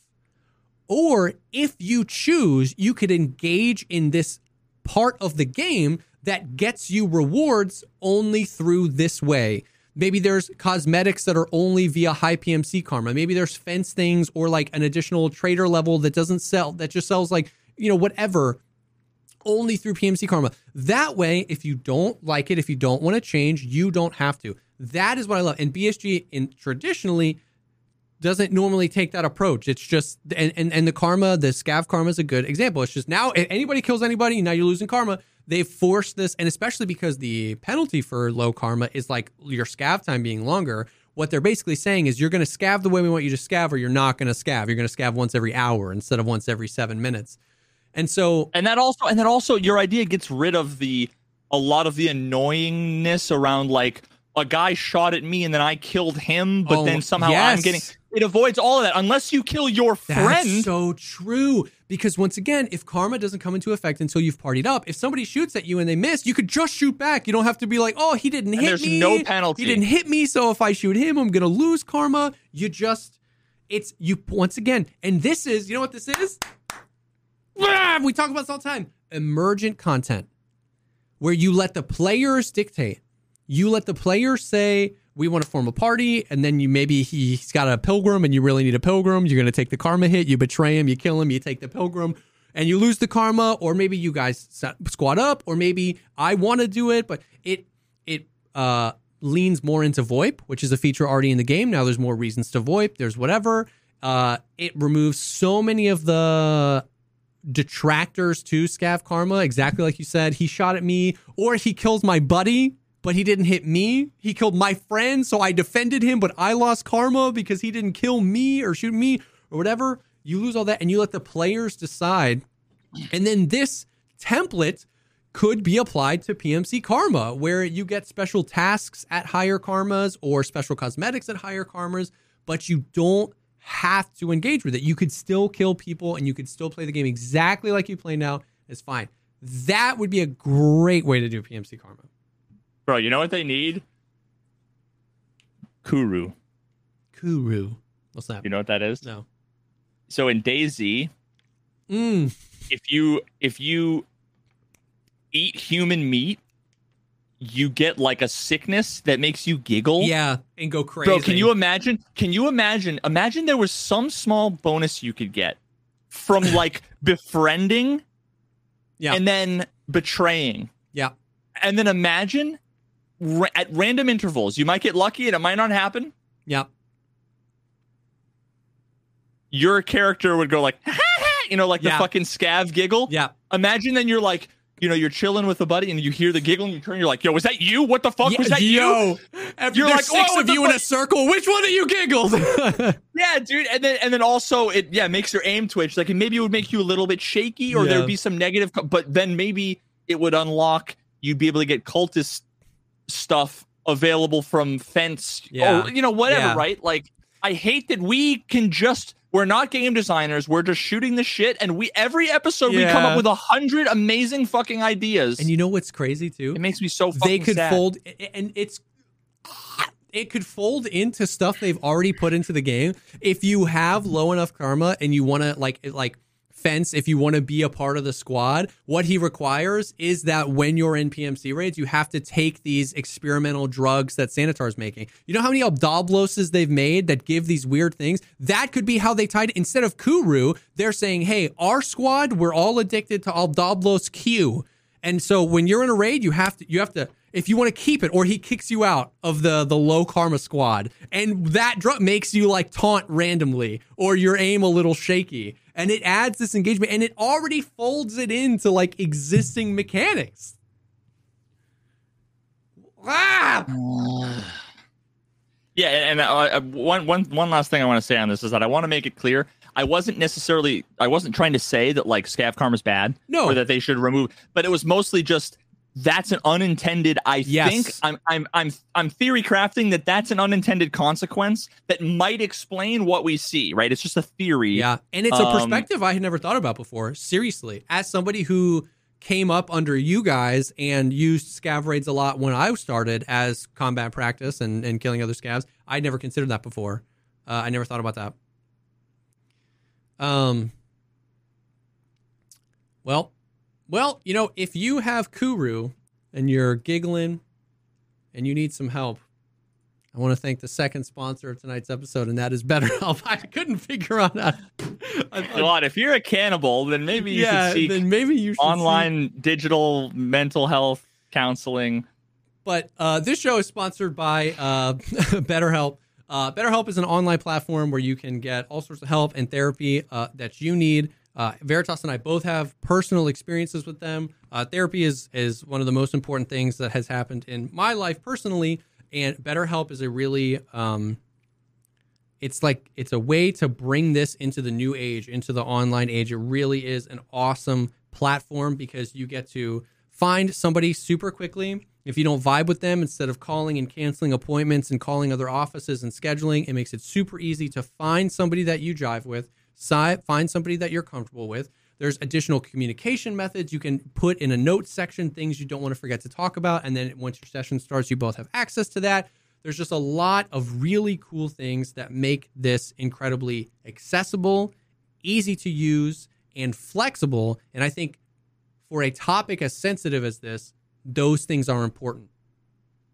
So, Yeah. Yeah. For sure. And and and like there's also a million things that you can seek therapy or other Yeah. mental health counseling services for more than just the, you know, stereotypical depression, right? Yeah, for sure. It could be anything from maybe you are dealing with depression, maybe you're having trouble with your coworkers, maybe you need couples counseling Yep. some people even um, might need or think that they want counseling for maybe they have a teenager a child right Yep. um, that maybe they want to speak to somebody, right? Like it, there's there's so many ways to like look at this Yep. that can apply to you and or your loved ones in ways that that are are super relevant. And yeah, I mean, I've said before, I can't. Yeah. I I can't speak enough to how four months ago I was fucking miserable. Was honestly like the lowest of the low. It might have been one of the lowest, if not the lowest period of my entire life.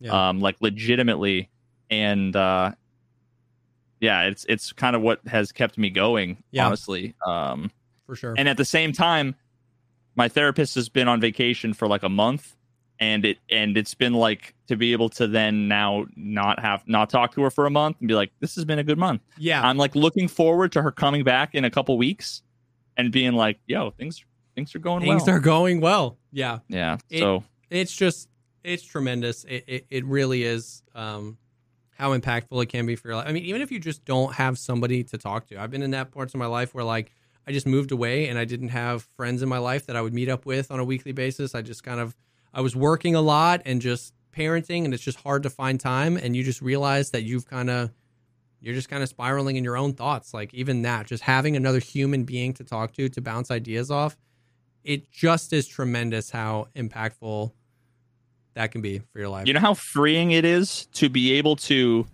you want you get to a point you know maybe not on the first you know one or two visits Yeah. right but like to be able to get to the point where you can say what you're feeling and what you're thinking things that you would never tell or say Yes. to anybody else not because like you killed somebody and you've got human meat in your fridge right like not we're not talking kuru level you know but just Yeah. to be like just to be like someone said this to me and i felt this about them and i feel bad about that should i feel bad and they're like Yeah. yeah, well maybe that's not fair that you felt that way you know what but to be able to say that Yep.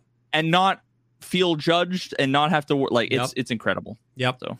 Absolutely. So uh, it's awesome. We we love we love BetterHelp and we are glad to be partnered with them. So you can visit betterhelp.com slash podcast today and get 10% off your first month. That is betterhelp, H-E-L-P dot com slash podcast get 10% off your first month. Thank you so much for sponsoring this episode, BetterHelp. Mhm. Mm-hmm. human Man. meat Human kakuru. i just had some sarku japan i'm Got the- fairly certain that's some human meat Yo, Sarku Japan is so good. Bro. that's what i had last time for before the patreon episode bro Oh, and when i when i almost died and that happened again to me tonight Yikes. Again i had i literally was like oh this chicken's so good blah, start chewing i swallow and i'm like I'm gonna die. fuck. And and the first thing I did, take a big gulp of Gatorade, and literally I felt the Gatorade go brrr, and That's- it just was like a graduated cylinder full of just like. And to feel to be able to feel I could feel the chicken in place and I could feel the Gatorade going like eh, eh, going and my wife comes she's like what's wrong and I'm like you know and I had to be like, uh, nothing, you know, because otherwise she'd be like, she's like, no chicken. Um, let me cut it up and let me puree it for you. Don't take away my Sarku Japan. Don't you fucking blend my Bro. chicken. When I was when I first started working, Although for it looks it looks blended though. Yeah, Have you seen it before? When I first started working for Apple, I was so poor, dude. And I couldn't bring lunch, and it was at it was Apple Store in a mall, and I would literally just on my hour long lunch break make ten rounds in the food court of the mall, taking samples from all the Chinese restaurants, and that was my lunch, bro. bro, that's the kind of shit that you hear in like a with it, too, in like the dude. fif- 50 cent like now I'm a billionaire now, right? But like back in the day I used to just give free fucking samples. Did we Okay, wait. We've probably talked about this 7 times. But I need to ask again. Have we talked about like the the cold war that existed between Chinese food restaurants for like a a period of time? I had this thing in my in my local mall where it was literally there was the like prices, three or four yes, the prices were down to the point where like I'll give you five dollars and an orange chicken. Just please just come by.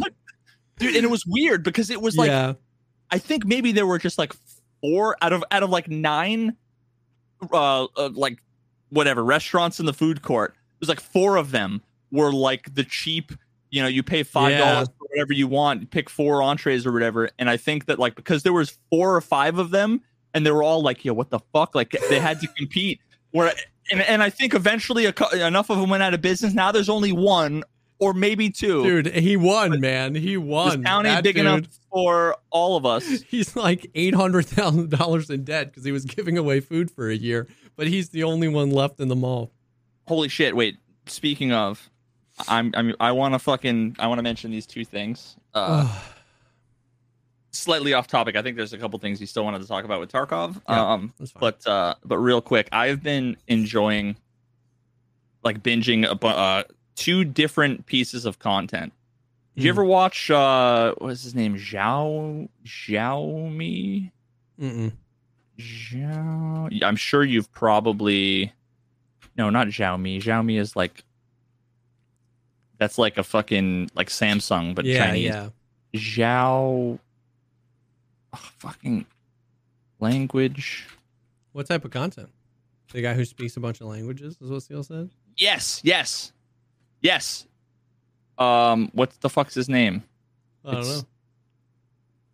Oh, it's Xiao Xiao Ma NYC. So X I A O M A. That's I, I think it's Xiao Ma uh, NYC. He he dude, he speaks like every language on fucking planet Earth, and he learns languages like in like two or three weeks, and he learns some of the most obscure dialects of like so he his wife is Chinese. Uh he spent uh you know like fucking 10 years or whatever like Mhm. living in Beijing. So the the shtick that got him, you know, a million bajillion subscribers on YouTube was he would go in to Chinese food restaurants like in the Bronx, and you know, you always he- would be like, oh, you know, what do you have? What's it? and he'd kind of be a little bit of an awkward, just white dude, Yeah. right? And then he'd be like, oh, zheng fang fang, zheng fang fang," and they'd be like, They'd be like, "What the you speak like Fushuanese or whatever, like the like this crazy dialect of Mandarin that, or that- whatever?" that 600 people speak, right? And they're like, "What the fuck?" And then he'll like change to Mandarin, and then he, you know, someone else will walk by and he'll speak Yiddish to like the Jewish guys walking down the road, and then like he'll go to Kenya and he'll be speaking all these different languages. Dude, it's That's fucking amazing. Crazy. It's it's wholesome and also like impressive. Oh But he yeah. learns he learns like like dozens and dozens and dozens of languages and he goes and he speaks it and his accents are like the people are like yo you're fucking kenyan and he's just this like That's geeky looking white guy Wild. Dude it's so good you should wa- watch him all of his stuff is good Holy cow! I and the will. editing is good it's it's like kind of brainless uh you know like feel good content Yeah, yeah, but, yeah. um yeah dude it's it's it's really That's really good like yes so, somali um thai a million different versions of like mandarin um yeah super good Dang. uh so that that's one um guy that i'm a fan of. And another one is i don't even know what they're called. It's like native people native people react. I'm just gonna search for that. No. Oh okay wait. Okay so the channel that i've been watching a bunch of stuff on is called i'm gonna put the link in chat common man show. Okay. but there, there there are these like three or four dudes from I think they're like like Indian villagers that like you know it's not they're not like aboriginal they've never seen electricity Yeah. but they're like you know pretty removed from modern society and science and whatever and they just show them like Melodysheep's video like history of the entire and their people are like they would ask them like you know how big is the universe and they're like oh i don't know the, the earth seems like it's probably at least 100 or so miles and you know that's Oh and that's my and that's the whole universe oh one of the ones I just watched, the, and the old guy is the best. The old guy is the fucking best. He is That's crazy. the most. One of the things they did was they put VR. They were like, "What if we could take you anywhere in the world and you'd be able?" to... And he was like, "Yeah, yeah, very funny, right? Like, yeah, you're you're like a god, you know." And then they show him the headset. And he's like, "Yeah, you're gonna do it." They're like, "What do you mean?" And they put it on, and the whole time he's like weeping, like, "Oh, oh, like thank you so much." He literally thanks them, crying, like, "You just gave me an experience I'll never have." It's so wholesome That is and- crazy. and you blow their fucking minds like what's at the bottom of the ocean like what's on like what's on the moon you know like all kinds of crazy shit. Yeah. It's super, super, super good. Oh my At gosh. first, I thought it was like a little fake, but there's no way that, that it there's no way that it's fake with uh just like with some of the blowing people's minds. It, Yeah, like, dude. widening their perspective of everything. Yeah, and it's like it's the thing that the secret thing that I mean, maybe I'm the only person that wants to do this, but like I totally envision or I imagine how amazing it would be to either go to like the aboriginal tribe, right, that has never seen any technology before, living off the land and making fire by hand and whatever, and then like pulling out a fucking iPhone, you know, or whatever, right? Or being able to go back in time Yeah. you know, imagine just if you could like thought experiment, go back in time to a fucking a thousand, you know, BC and be like, yo, here's a car. You know what I Yep. mean? Like Yep. how this is like as close as you can get to that. Yeah. That's not unethical. Yeah. you know? A hundred percent. A Uh, hundred yeah. percent. I was just thinking the same thing. It's like the closest we can get to going back in time is like finding these people and then like just blowing their minds.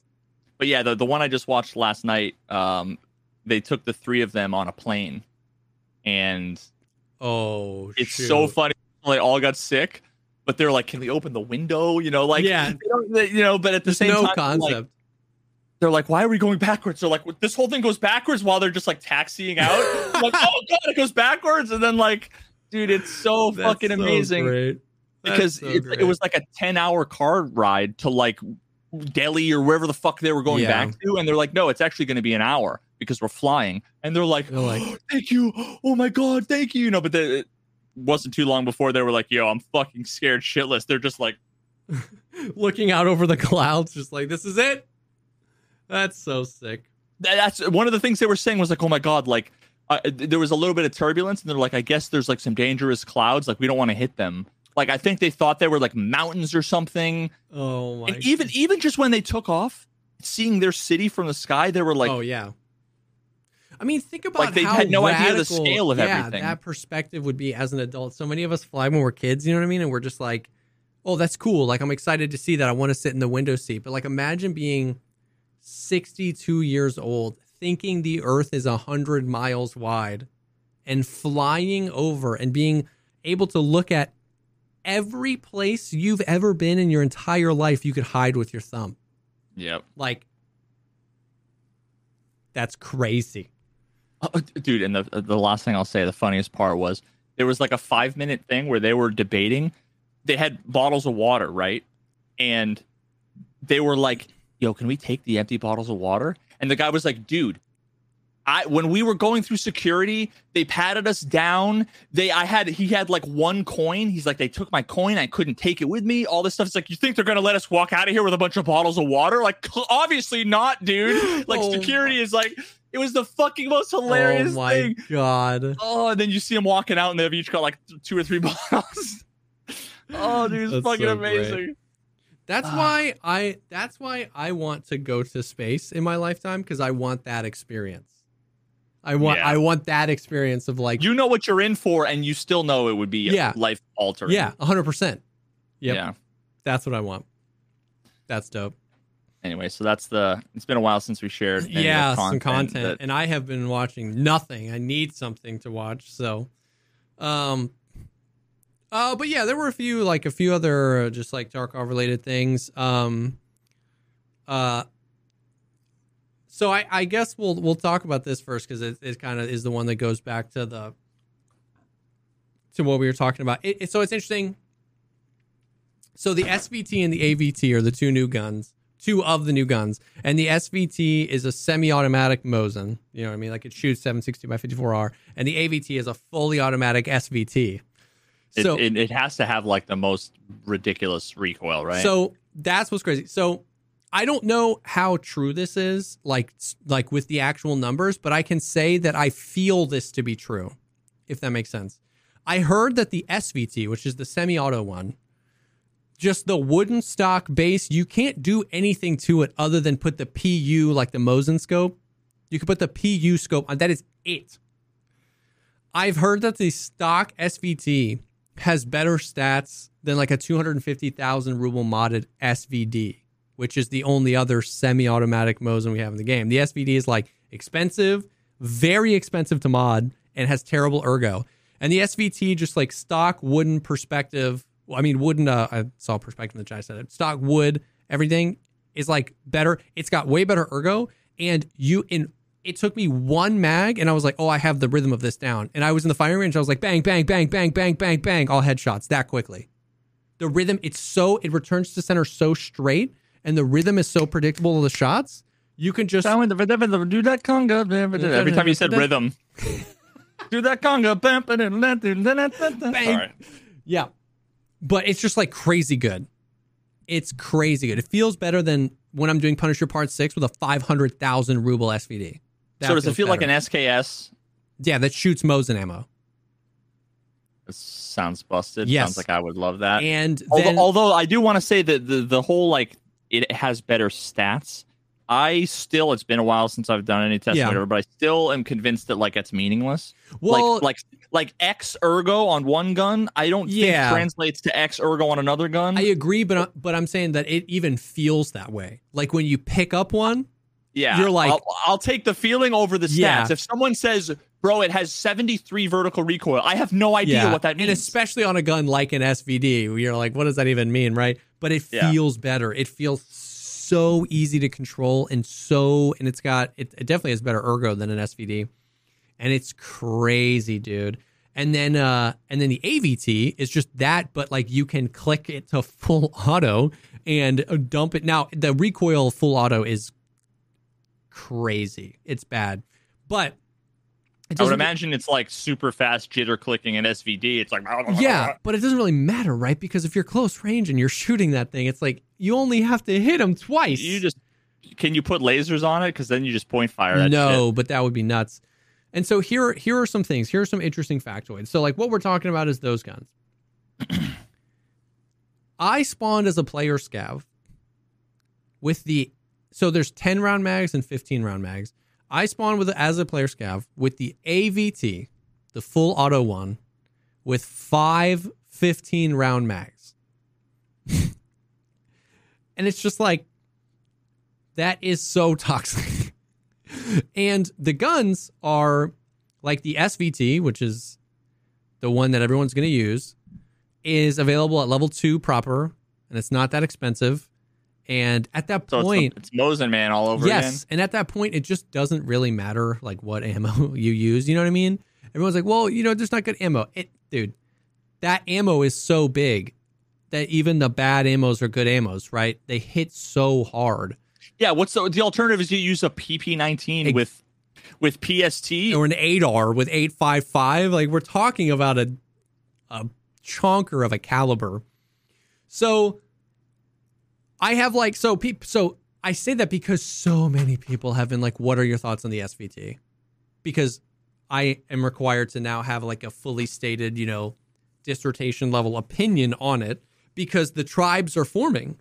The tribes are forming of the you're you know you're just a lot of people are super mad at it and they want validation that it's like this thing is broken and stupid that it's so accessible and so good and then the other people are like now well now timmy's have something you know they have something to use against the chads and it's a good thing and like get ratted get cucked like get better if you're mad You'll have something to use against the Chads. You've had something to use against the Chads since 1994 when the Mosin came out. that's so that's my thing is like once again i don't really care i mean i care when i die to a player scav with a fully automatic mosin for sure but i just like i don't care enough to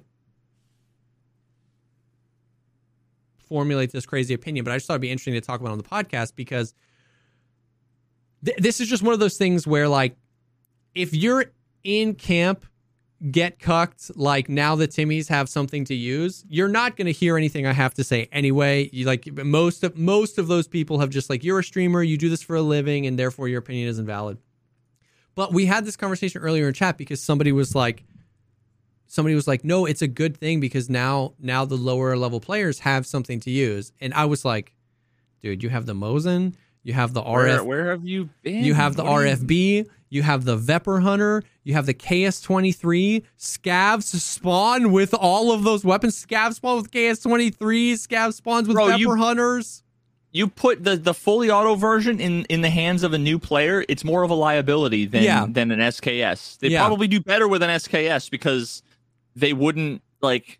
It's not. So, so this concept of like now the Timmies have something to kill people with, I just don't subscribe to at all because the Timmies Oh, yeah, have had stuff to kill people to kill Chads with for forever. Secondly, you've eh, you know you've always been able to kill a Giga Chad with just about anything. You know what I mean? every every era has had its. You used to be able to ki- when there was no face hitbox, and Yeah. you, you had a TT, and they were running Kiver Fort, which was the best shit in the game. Yeah. You you'd shoot them in the leg until it was blacked out, and then the next would bullet would kill them in the leg. Yeah, they would There's just always die. been there's always been a way yeah. to do it. And I would argue that the last wipe, like the most recent wipe we had, was the easiest wipe for Timmy's as far as the as far as the killability of Chads. I'm not saying like you could definitely make an argument that now so many people are good at the game, it's really hard to get into the game because there are just so many people playing and so many people have been playing for a long time. You could make that argument. But what I'm saying is the killability of Chads last wipe was at an all-time high because they took Altyns and Rys-Ts off the flea market and off the traders. That was really the last bastion of with an Altyn or a Rys-T, you really can't hit him in the face. You have to go leg meta now. And and the community has recently just decided that the fast MT face shields aren't worth it. So nobody runs them because they're level three armor, the, the fast MTs, and very many uh, guns that you can just spawn in with as a scav have like 28 pen, you know, it, which would have like a 90% chance to pen a, a class three visor. So last wipe, the amount of people I saw with no face shield on, I mean, people with Zabralo the best stuff in the game, but just a ULACH. You, I mean, you could die to a TT to the face with a well placed shot. And as a scav, I killed a bunch of Chads with super awful guns. So the killability of Chads was at an all time high. And I'm not, I'm not gigamolding about like the fact that it's in the game. I just think it brings up interesting, it always ends up in interesting conversations around things like what is the point of gear progression if every time there's new gear to progress to, there's new gear that requires no progression that just ignores the gear that you progress towards? Like, I know that if you're a Timmy right now, you think that way, but w- when you get better at the game and have better stuff that you feel like you earned, and there's a new Timmy that just one shots you, and you feel like that gear you earned didn't do anything for you, and it kind you're, of you're gonna be yeah, you're no gonna be mad. And it goes back to the and it, what, what the reason this made me think of it is it made me just think back to what you were talking about in the Diablo stuff where where you were saying where people were like the game is so grindy. And Diablo 2 was 50 times as grindy and and the grindiness was part of what made Diablo 2 Diablo 2. Like it's not even just that it used to be a different way, it's that what it used to be was part of what created the fame. And I think Tarkov is going through a little bit of that. And once again, I can only talk about this on the podcast. I can't talk about this live because I know how this sounds. Oh, shut up, man. You're just a streamer. You play all day, you're good, and you want to stomp on new people. I know that's how it will be interpreted. There will be comments on this podcast saying that exact same thing. But it makes me wonder if Tarkov is going through a little bit of that identity crisis where what made Tarkov cool and what made Tarkov famous was just the insane the how hard it was how hard it was to get into how hard it was to do something. And now the the expectation and the demand is well if i play one and a half raids a week i require a gun that can kill anyone in the game in one shot because if i don't have that gun it's not fair to me Yep. and it goes back to the it goes back to the you walked into Pizza Hut and you were mad it's not Chinese food. I don't want to just curb stomp you all day as a Giga Chad. I just I, what I, I would rather play with people who understand what the game is and want to play this game, whether they play an hour a week or 100 hours a week. And if you don't want this game, that's okay. And I know how that's going to come across, but that's what we had this conversation the SVT. What are your thoughts? And it just it ends up devolving back into that because it always goes back and forth. Oh well, I think they're too cheap. I would be fine if the AVT was just like a random old like because it's an old gun, right? Like if you just found this random old gun in a weapon crate, but it's not. You can buy them really early and you can buy them pretty cheap. So it's like, well, then the Timmy should have this. Well, it's like, well, this or this. But what about gear progression with this? And it always the path always leads back to that, which is like what is Tarkov and are you playing the right game? You know what I mean? I don't know. I don't know. Tarkov is basketball. Tarkov is basketball. But does that make sense? Like that Yeah, that no, identity exactly. crisis of just it feels in the same way that people criticize this Diablo, which is 10 times less grindy than Diablo 2 for being too grindy. I feel like we get that. I feel like the reason Tarkov blew up is because it was hard, because it was different, because it was visceral, and because it was ex- extremely hard to push past the learning curve. And now it's easier than it's ever been and being criticized for being too hard. And that just makes me go crazy because I you're technically not wrong if your opinion is like this game is too hard. I if your opinion is I only play this game 2 What- hours a week, it's too hard, I can't progress. You're right.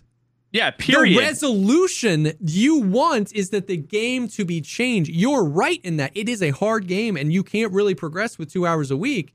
The problem is that you're not playing Hello- that they made. Just say what you're thinking. The problem is that you're not playing Hello Kitty Island Adventure 2 and you're playing Tarkov.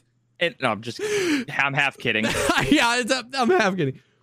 But so I don't, and and and it's hard because I love that people are playing this game, and I love that they're newer players, and I love, and I am okay with some of these guns. I I I love that at any point. I as a Chad, what I don't want is the pendulum to go the other way, where we get a really traditional route where if I'm level 60 and you're level 10, I am unkillable.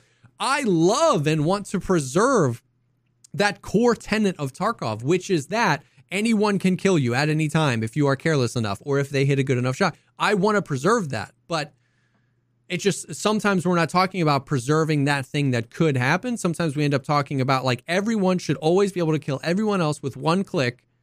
But then every time you die to one click, it's because there are cheaters or because there are chads or because there are thermals or Mosins or it's like there's always a reason or bush Wookiees now. You know what I mean? It's it's I just I just don't know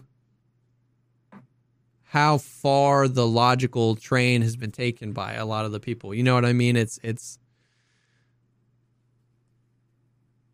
yeah. Because what we're gonna what we're gonna what's gonna happen and what, what I'm already seeing is clips of people just running TV rigs and SVTs on labs.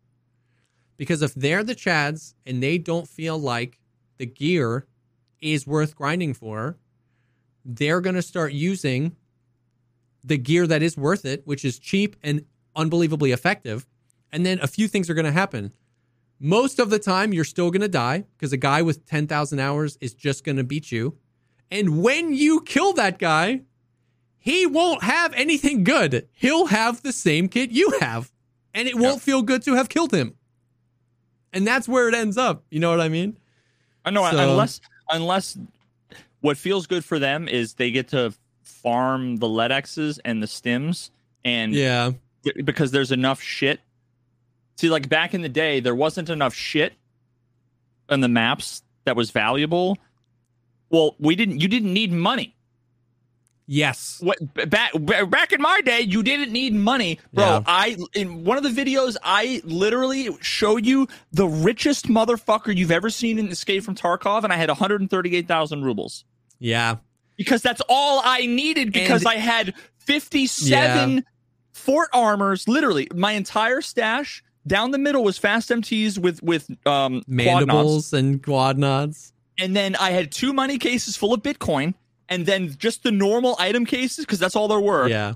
Four by four item cases from top to bottom, full of four fort fort fort fort fort Yeah. fort. You know, 60 out of 80 fort, 80 out of 80 fort, 78 out of And I'm telling And you, if you just- hear that and you think uh, that's poor, man, back then, literally, if you had 5 million rubles, you were like king of the world back then. I was king of the world and I had 180 Yeah. because there was nothing to buy. Yeah, yeah.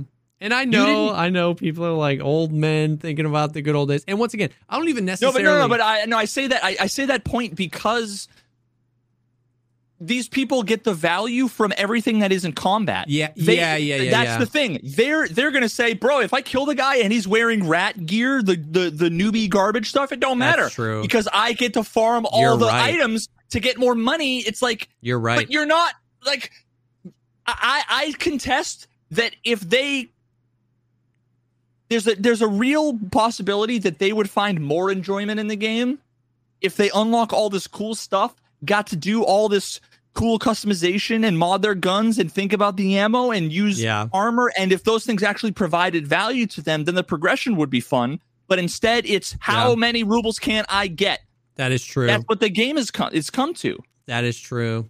Yeah, I had And no. that's- That's a and- good and- perspective. and the game so my point was the game was better when in and of itself Yeah, the, the, the gameplay was rewarding because you killed people and when you killed people they had shit that you would use. It wasn't about the sale value Yeah. which is why the, the people in diablo are upset because they're like bro the grind to 100 is the worst thing ever.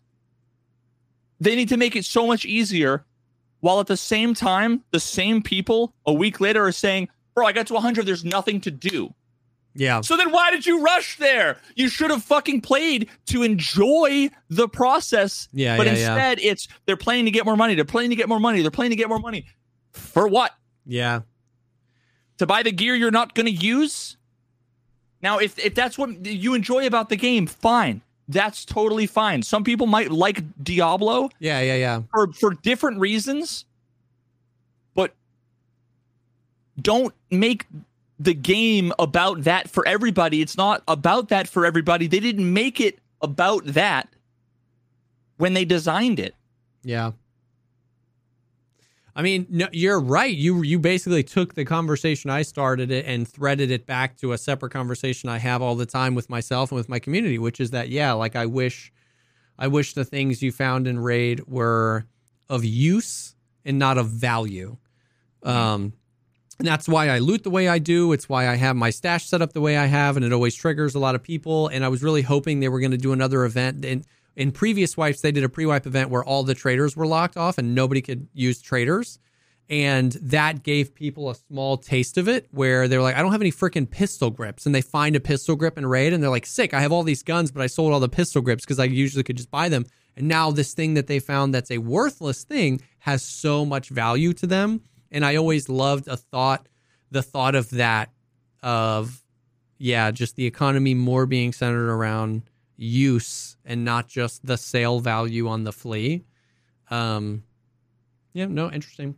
And once again, it's just like it's the reason I the reason I ultimately don't really care about the SVT and the AVT is because it's not now the only gun you can kill me with. It's because I've been dealing with KS23s and Vepr Hunters and rip rounds out of a Vector and Mosins and SVDs and And the reason why you punish all the other things you can one tap me with. Like, the- yeah, the reason why you punish yourself through all of the AIDS quests and all the bullshit is because you get enjoyment out of unlocking stuff and being able to use the gear Yeah. that becomes available to you as you progress.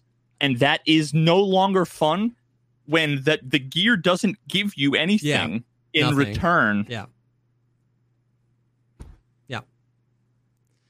Yeah. So interesting. Just just interesting. Um Yeah. Have you seen so this is actually off topic. I wasn't going to talk about this, but I feel like we've just coming off of this conversation. Have you seen the whole like escape from Deer Isle DayZ server? They they literally just like ripped every single asset out of Tarkov and shoved it into DayZ. It is like it's the most like Like literally ripped it. Like scuff like scuffed thing. Freaking all the images are the same. A lot of the images are the same. And DayZ is already a scuffed player controller. But Veritas, but it's in my opinion a proof of concept of like the Oh, Tarkov we've always wanted. There are quests. There are there's literally like labs key cards. There's loot and there's value and there's traders and there's safe zones and you can build structures in this open world. And I don't really want to play it, but when I watch people play it, it gives me the vibes. It's like I'm like it it it, it you know how yeah, I've been saying this for a while. Tarkov can't necessarily hard pivot into that. I don't think Tarkov is becoming that, which is fine. And I think Tarkov can't quickly pivot into anything, right? Like they're having a, they're getting their thing out. You know how like Fortnite was not a battle royale? Like, did you ever play Fortnite Save the World? Like Fortnite was uh basically tower defense game. Yeah, you would yeah. build your base and then the hordes would come. And last minute they were like, "Well, let's do a battle royale mode. Like we it, it, it's not going to be hard to do. We'll make this open map." And then Fortnite became Fortnite. I'm pretty sure they discontinued the original game. You know how we've talked before about how like Scum and Deadside and like all these other games that are trying to be DayZ that never topple DayZ? I want one of them to hard pivot into what open world Tarkov should be. Like hard pivot, Scum should just hard pivot and say Escape from Deer Isle kind of is fun, but it shouldn't be. And they're literally just ripping icons and assets from Tarkov and shoving it in. What if we actually thought about what this would look like?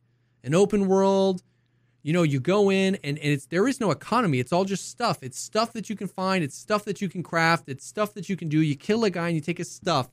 And it's like it's that's the value, is the thing and the loot and the engagement and the stuff. And oh, I want that so bad.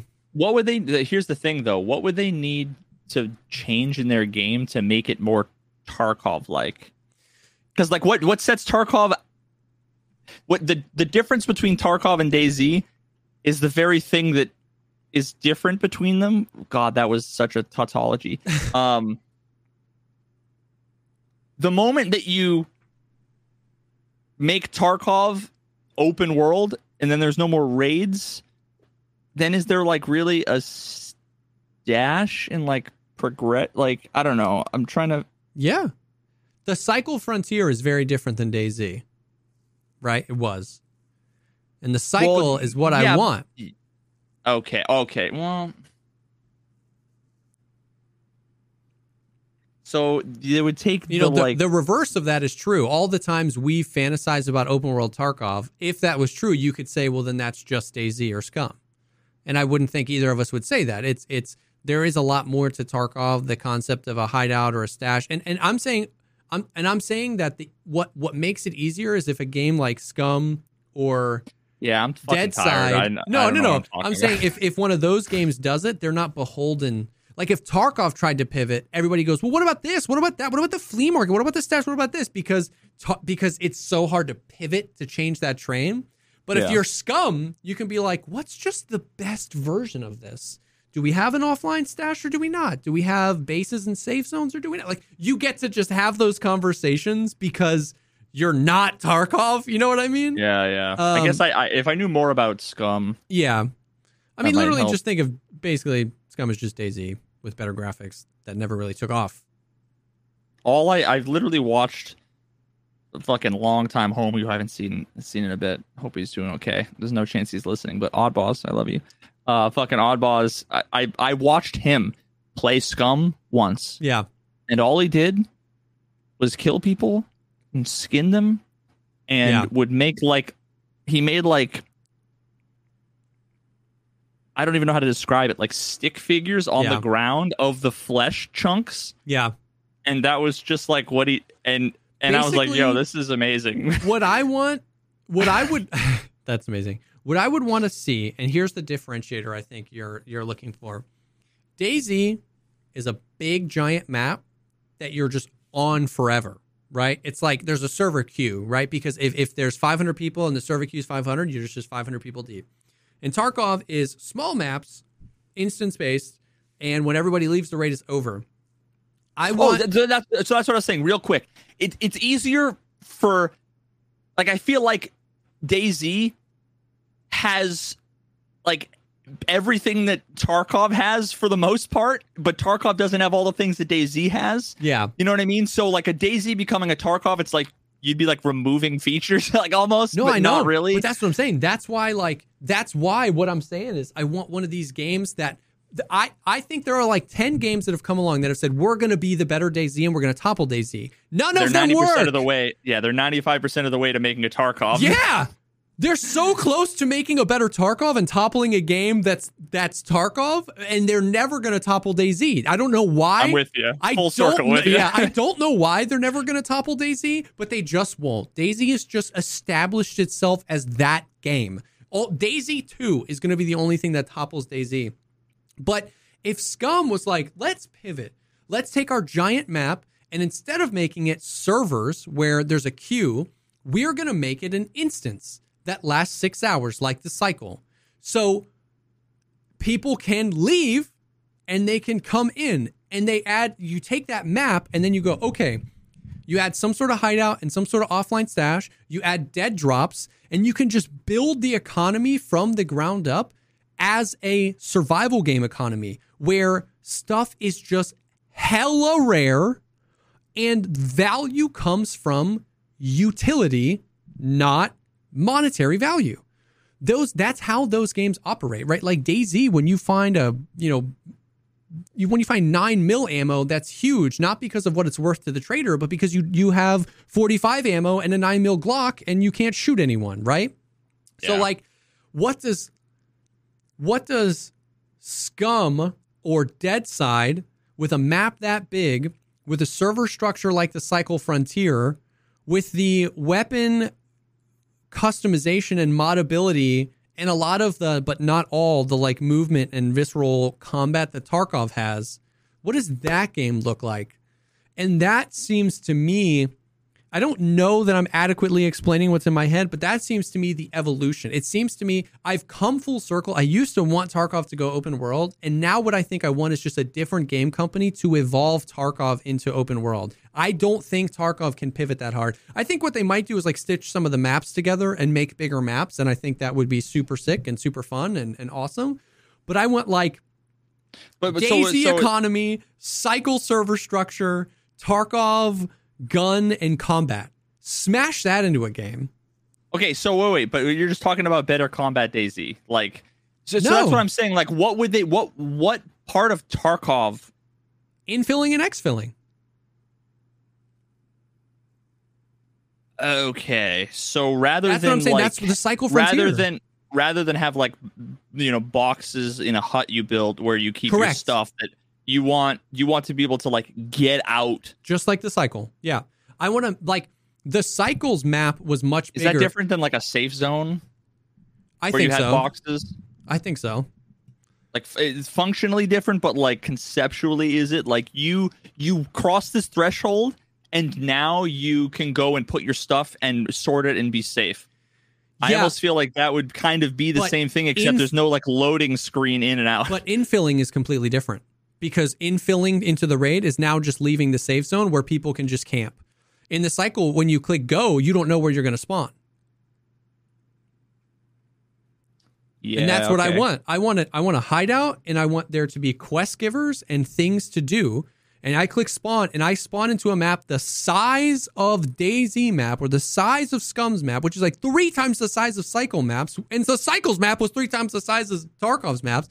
I want to infill into that just randomly and be like, I got to do this quest. I got to, and I have six hours to do whatever I want to do, right? Not 30 minutes. And if I go off on my own little RPG, like I was going to do this thing, but then I killed the AI and I saw a player and I killed that player. That player had this juice M4. Now I'm going to divert my path over to a dead drop and I'm going to drop that M4 off there. Then I'm going to go back in and try to do my quest. I died. Oh no. I get back in. Oh, I spawn up here. I can make it to my body. I get back down to my body. I refight that guy. I win. I take my loot. I go accomplish my quest.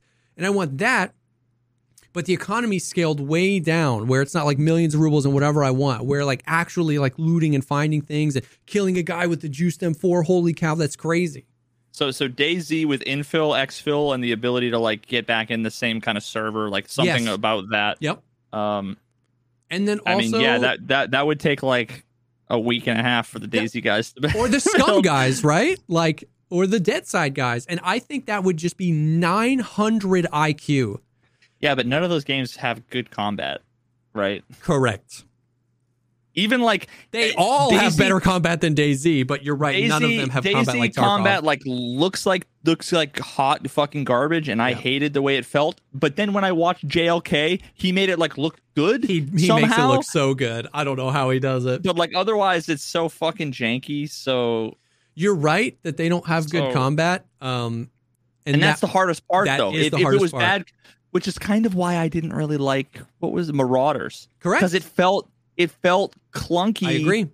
and the infill exfil process was convoluted. I just wanted to get into the building. Yeah. I didn't want to have to get shot down 17 The things. two things that Tarkov has that no other game has been able to come close to is one combat, which is a funny thing to say because all the things like Tarkov just gets in its own way with combat, with how like the stamina system works and how the uh, weight system works. Like Tarkov combat is the best, and it could be better. They're so close to it being better.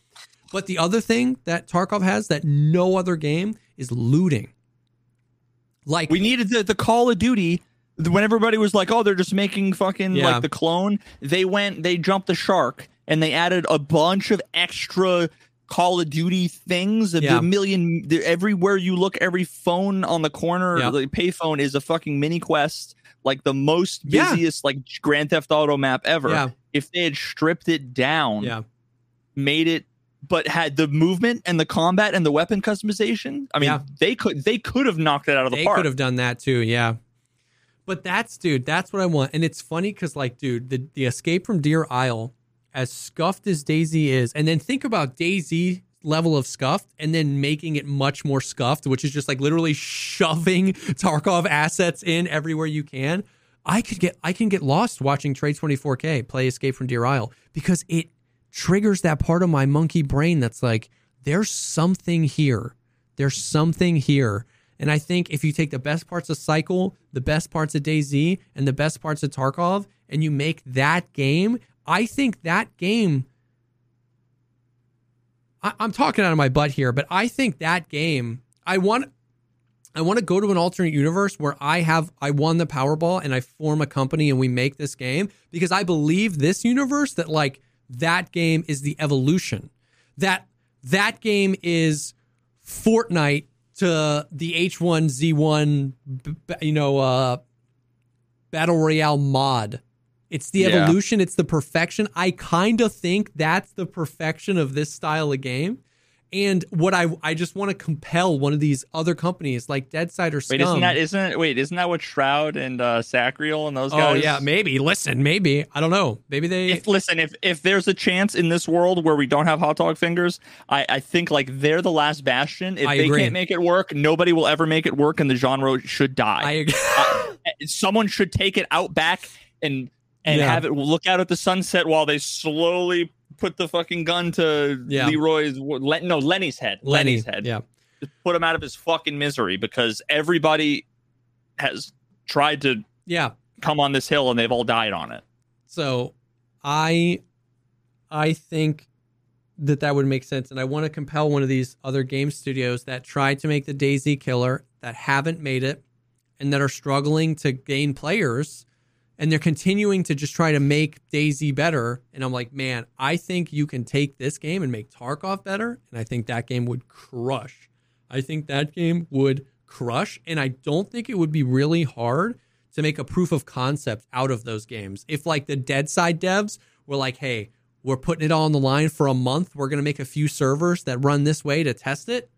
And then I think a few creators make some videos about it and it's just viral and fun like the old like the old Fortnite days where H1Z1 mod, the King of the Hill just went viral because it was so fun and everybody was playing like I think that that's what I think that would happen. I Um, still want a Mordhau version, like a more a, Oh, better yeah. combat, a better combat, less fantasy of like dark and darker, Yeah, where it was like that would be sick I- too. I still envision the fucking the bear scene from the Revenant. Yeah. I've shown you that, right? You've yes. seen that. Oh, There's no yeah. way. You, there's no Oh. way you've seen the movie I've seen the Revenant. because it's a it's a good movie, but like that vibe Yeah. where just out in the wilderness. That would be sick. Oh. That's actually really cool. But like people were talking about like the cycle was great. Um, and the cycle had a lot of things. You know what's funny? You know what ended up ruining the cycle? The economy. Nah, I feel like it was the genre. No, I, no. Well, I Okay, well, I can only speak for myself. yeah. I I just don't want to fucking play a space shooter. Sorry, I got over that with Halo 2. I think like, that's part of it for sure. But what put the nail in the head of that game was when they stopped wiping. Like literally, you can try the content creators and everyone. I'll, I mean, I'll take your word for it. I, I I stopped paying attention to it after I played day one. because the cycle was different than Tarkov, but still a money-driven economy. It was. It was all about like getting stuff and extracting and turning it in for quests and then selling and then buying the things and crafting like the best guns, buying them. And if it's about money and you stop wiping, everybody has money and everybody has everything. And what the hell is the point? Did how long? How long was that game like out for? Was it like a year or like they should have just done like four month seasons like Diablo? They they did that for a while and they that was like a I don't know why, but like they made a hard decision to stop. They were doing seasons, they were doing seasonal cosmetics, and every time a season would happen, it would wipe, and that was what kept the game. Every time they would wipe, they would see a boom in players. Now they never were like hundreds and hundreds and hundreds of thousands of players, but when they stopped wiping, the game pretty much just died. Um, the cheating thing got really bad, and then apparently they fixed that. But then I don't know.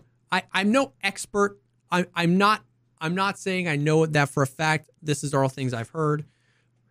Anyways, the point I'm trying to make is an economy, a money-driven economy, will die because everybody just ends up having everything, especially with no wipes. DayZ hasn't died because what the hell do you do with money, right? It's about stuff. It's that that is emergent gameplay. That is replayability. Is I can lose it all and then I what am I going to do? You know what I mean? So something like that where you run into an M4 with more than 3 attachments on it once a month. And because you know you could run into that, you keep playing. But Mhm. But we are seven days into the wipe, Baron's Haas. I have 15 million rubles. In three more days, when I have max traders, I just can have everything I want. You know what I mean? And I know, I mean, let's say this happens a month. Let's say it's six weeks. Let's say six weeks from now, your max traders, you just you just can have everything in Tarkov. So now, I find just the combat and getting better really good, which is why I keep playing. But I'm saying there's no, when I'm in a raid, there's nothing I'm hoping to see Yeah. other than single slot valuable items I can sell for money. That's all I want out of the raid. That's that's all I that not that's not all I want out of the raid. I want so many other things, but that's the only thing I can like hope for in a raid, as opposed to hoping that I run across a guy that has a juiced M4 or has a Zabralo. I can just have that whenever I want. So it's not, you know what I mean? So that's what I want. I want a game that gives me that feeling where knowing out there somewhere is a dude with a juiced gun that I haven't seen in a month and I can go find him and kill him and take it and make it mine. But in Tarkov, all that is is a red key card, right? I hope I find a blue key card or a red key card because you don't find them and that's rare, but everything else isn't. And so that was my tirade on like scum devs, Deadside devs. Make a server like this, and I think it would go omega viral and it would be fun. Uh, so yeah. Anyways, uh, huge, huge tirade there. We're already over two hours. Not a whole lot going on. Uh, you've seen, I've seen some tweets where people are like, people get, you know, the ban message. Hey, you submitted this report, and this person got banned. I've Mhm. seen like five or six tweets of people. It says this report, this report, this report, this report, this report, this report, and 27 additional reports have resulted in bans. And so people are like, oh, it's so cheating is so bad, like it's going crazy. Like people are like, all my deaths this wipe have been to cheaters. And then I was kind of fishy about that. Listen very carefully. There are cheaters in Tarkov. There are lots of them and they are everywhere.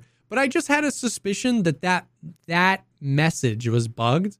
And then Anton tweeted that he got that too, where it was like these, this, this, this, this, and and And twenty seven hasn't. and he hasn't 27 that other many reports on Factory because it'll say them out, and 27 other reports on Factory. And he was like, I have not played Factory that many raids this wipe. Like I could not have reported. That's more Factory raids than I've played, let alone died to sus people. So God, so I so you must have the people who are like, are they just fucking lying, or is it a bug? Yeah, exactly. So so it's all over the place. I think that it what might be happening is it might be showing like 27 people reported that guy and that guy got banned and for some reason it's sending like, "Hey, all your reports on this guy" or something like that. Does that make sense? Yeah. Um, who knows? Now, the flip side of that is, I also very much so believe that the cheating has gotten pretty bad again. I've seen a lot of creators that I trust. I've seen a lot of clips. Uh, at this point, my opinion is really like, how bad is the cheating? It depends on where you live. Like I've I've just heard so much and have seen so much about like OCE servers and EU servers being so bad. I, dude, I have gotten in. I uh, one completely blatant happened yesterday to me and Valiant. Completely blatant. He killed us both. And like two suspicious encounters this wipe. Well, eh, I've played, you know, 75 hours this wipe, but I know people that I trust that are like, dude, it's so bad. Sending clips of like absolutely getting cheated on. So at this point, I don't, it's, it's like, it's where you live, man. I don't know. It's not a battle I, I can fight anymore eh, because it's not, it's an unknowable battle. So why argue about it, right? That's where I'm at. There's 100 variables. I know one of them. I will not argue your position because I'm aware of how ignorant I am to the other 99 variables. So you could be right. You could be wrong. Something in between could be right. I don't know. At this point, I just like, if, Not, and neither do you. and neither do you. So if you're like, bro, I get cheated on all the time, I totally, I'm like, I'm sorry. I believe you at this point. I don't know. If you're saying I never get cheated on, I believe you. We all Yeah, know the reality is in between. If you think you never get cheated on, you've probably been in raids with a ton of cheaters that haven't killed you. And if you think you get cheated on, every single one of your deaths has been sus. You don't understand Escape from Tarkov, but But- and then you've got people like fucking Fuzzy Bear getting banned, oh yeah, I saw that tweet. You retweeted it. Yeah, where it's like, I, I, I listen. I don't know him well enough to be able to like. I vouch for him, right? yeah, of course. Like, but I, it just wouldn't surprise me. Yeah, but there's but- just another average player who's not amazing. They're not Yeah. incredible. They're not, you know, the next Jesus to Tarkov. They're just totally average player that streams every minute of their gameplay. Yep. And you look through it, none of it looks sus on the VODs. Yep. And and then they get banned with no explanation, no email, no recourse, no nothing. yeah, And then no explanation. I, what I tweeted was with how many times we know people have been falsely banned in the past. yeah, Tweak, Anton, yep, every, every like the list goes on. I'm not even going to say any more names. You know, I genuinely think Battlestate Games needs to take a good long look at how they handle bans, how they communicate them to players, and how they go about some kind of appeals process. It's unacceptable, in my opinion. yeah. And the Deadly Slob responded, said, "How does how does this keep happening?" And I said, "They refuse to admit they're capable of false bans, despite banning and then unbanning countless people. I mean, content creators. Yeah. Uh, I said both manual and automated, and that actually includes a whole bunch of other things, including like the MOBA." Uh, fucking mother Momobo motherboard issues Oh, yeah, that were yeah. Like yeah. there's been there's countless examples where they falsely banned while at the same time entirely unwilling to remotely consider any kind of process improvements to remedy the real problem of false bans that they're that they all that they deny like ever Yeah. happens right Yeah. it's just a fucking problem and this isn't a problem like it's a problem nice guys like you know our boy um, fuzzy bear Yeah. gets banned right but at the same time all that is and i've said this since day one what that is is it's an indication that there is a lot of all other false bans that are happening Yeah. The likelihood. there's no way there's no way that the five false Yeah. bans that they did by accident that they fixed happened to be the Yeah, streamers the likelihood that the friendly fire is like five or six accounts out of the you know tens of thousands that get banned is ex- is just crazy. Yeah, Yeah, there's no way, right? So what they're doing when they unban Tweak or Anton or whatever, they are people get butthurt about it. you should be thanking them because the it's the best thing that could happen for everyone else because it's Yeah. the only steps towards them Yeah. fucking actually publicly admitting they false ban and are willing to unban. It's just Yeah. they only do it when there's enough pressure. Well, you know, in my opinion, the community needs to. I, I don't know. I, I don't know. And you know what? I hate to say it. I don't fucking care. I'm not playing Tarkov. It ain't my problem. Yeah. But, But, it's like, still, it's- but yeah, you problem, retweeted and- it because it's still brutal to see. You know what I mean? It's so brutal to see people get caught up in it. Yeah, but like I can't not play the game and then like have start a fucking GoFundMe petition. Yeah, yeah. Let's let's let's get a hundred thousand signatures for blah blah blah because it's like I, I've this ship has sailed for me at the, Yeah. at the at this point, right? Yeah. But you know, we all need to put ourselves in other people's shoes. Yeah. As a non-content creator, put yourselves in the shoes of a content creator whose living depends on this, and then you get banned. That sucks in a completely different other way than getting banned as a normie and not getting a chance to have any appeal. They all fucking suck. And Yep. everybody needs to em- empathize with everybody all the time more in all the things, not just Tarkov, everywhere. That's the fucking rant. That's the stuff. Hostess. This is a microphone. dropped.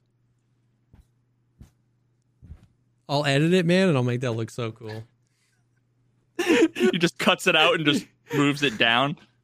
Uh, Wait, you need this for the sound effect. sick. Yeah, there you go. Just foley that in. Cut Yeah. this part out. Foley that in. Oh, yeah, I feel you, man. I feel you. I, yep. But that is the stuff. That is the Tarkov happenings. Uh, I am having fun this wipe. I had my expectations set accordingly. I don't think I'm going for Kappa. I think I'm just going to enjoy the Streets expansion.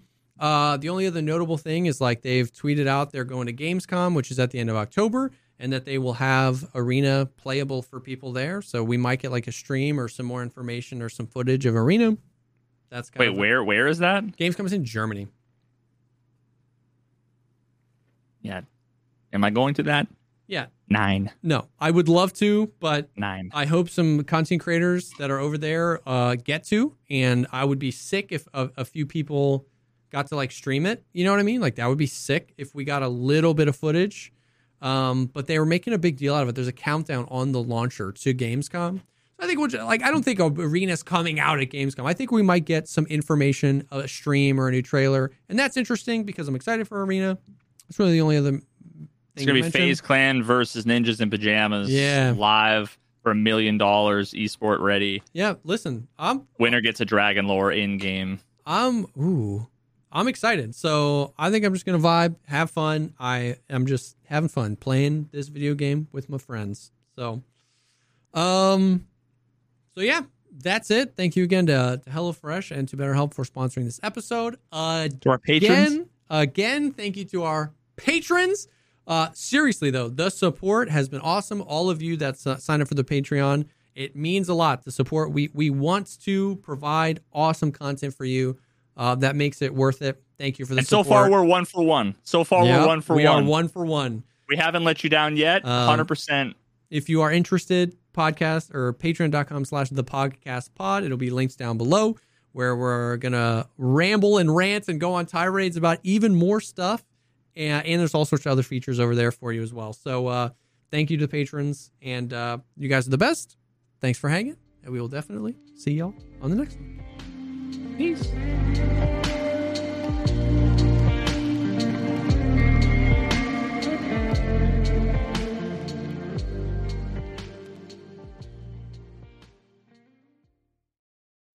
When you need mealtime inspiration, it's worth shopping Kroger, where you'll find over 30,000 mouthwatering choices that excite your inner foodie. And no matter what tasty choice you make, you'll enjoy our everyday low prices, plus extra ways to save, like digital coupons worth over $600 each week. You can also save up to $1 off per gallon at the pump with fuel points. More savings and more inspiring flavors make shopping Kroger worth it every time. Kroger, fresh for everyone. Fuel restrictions apply.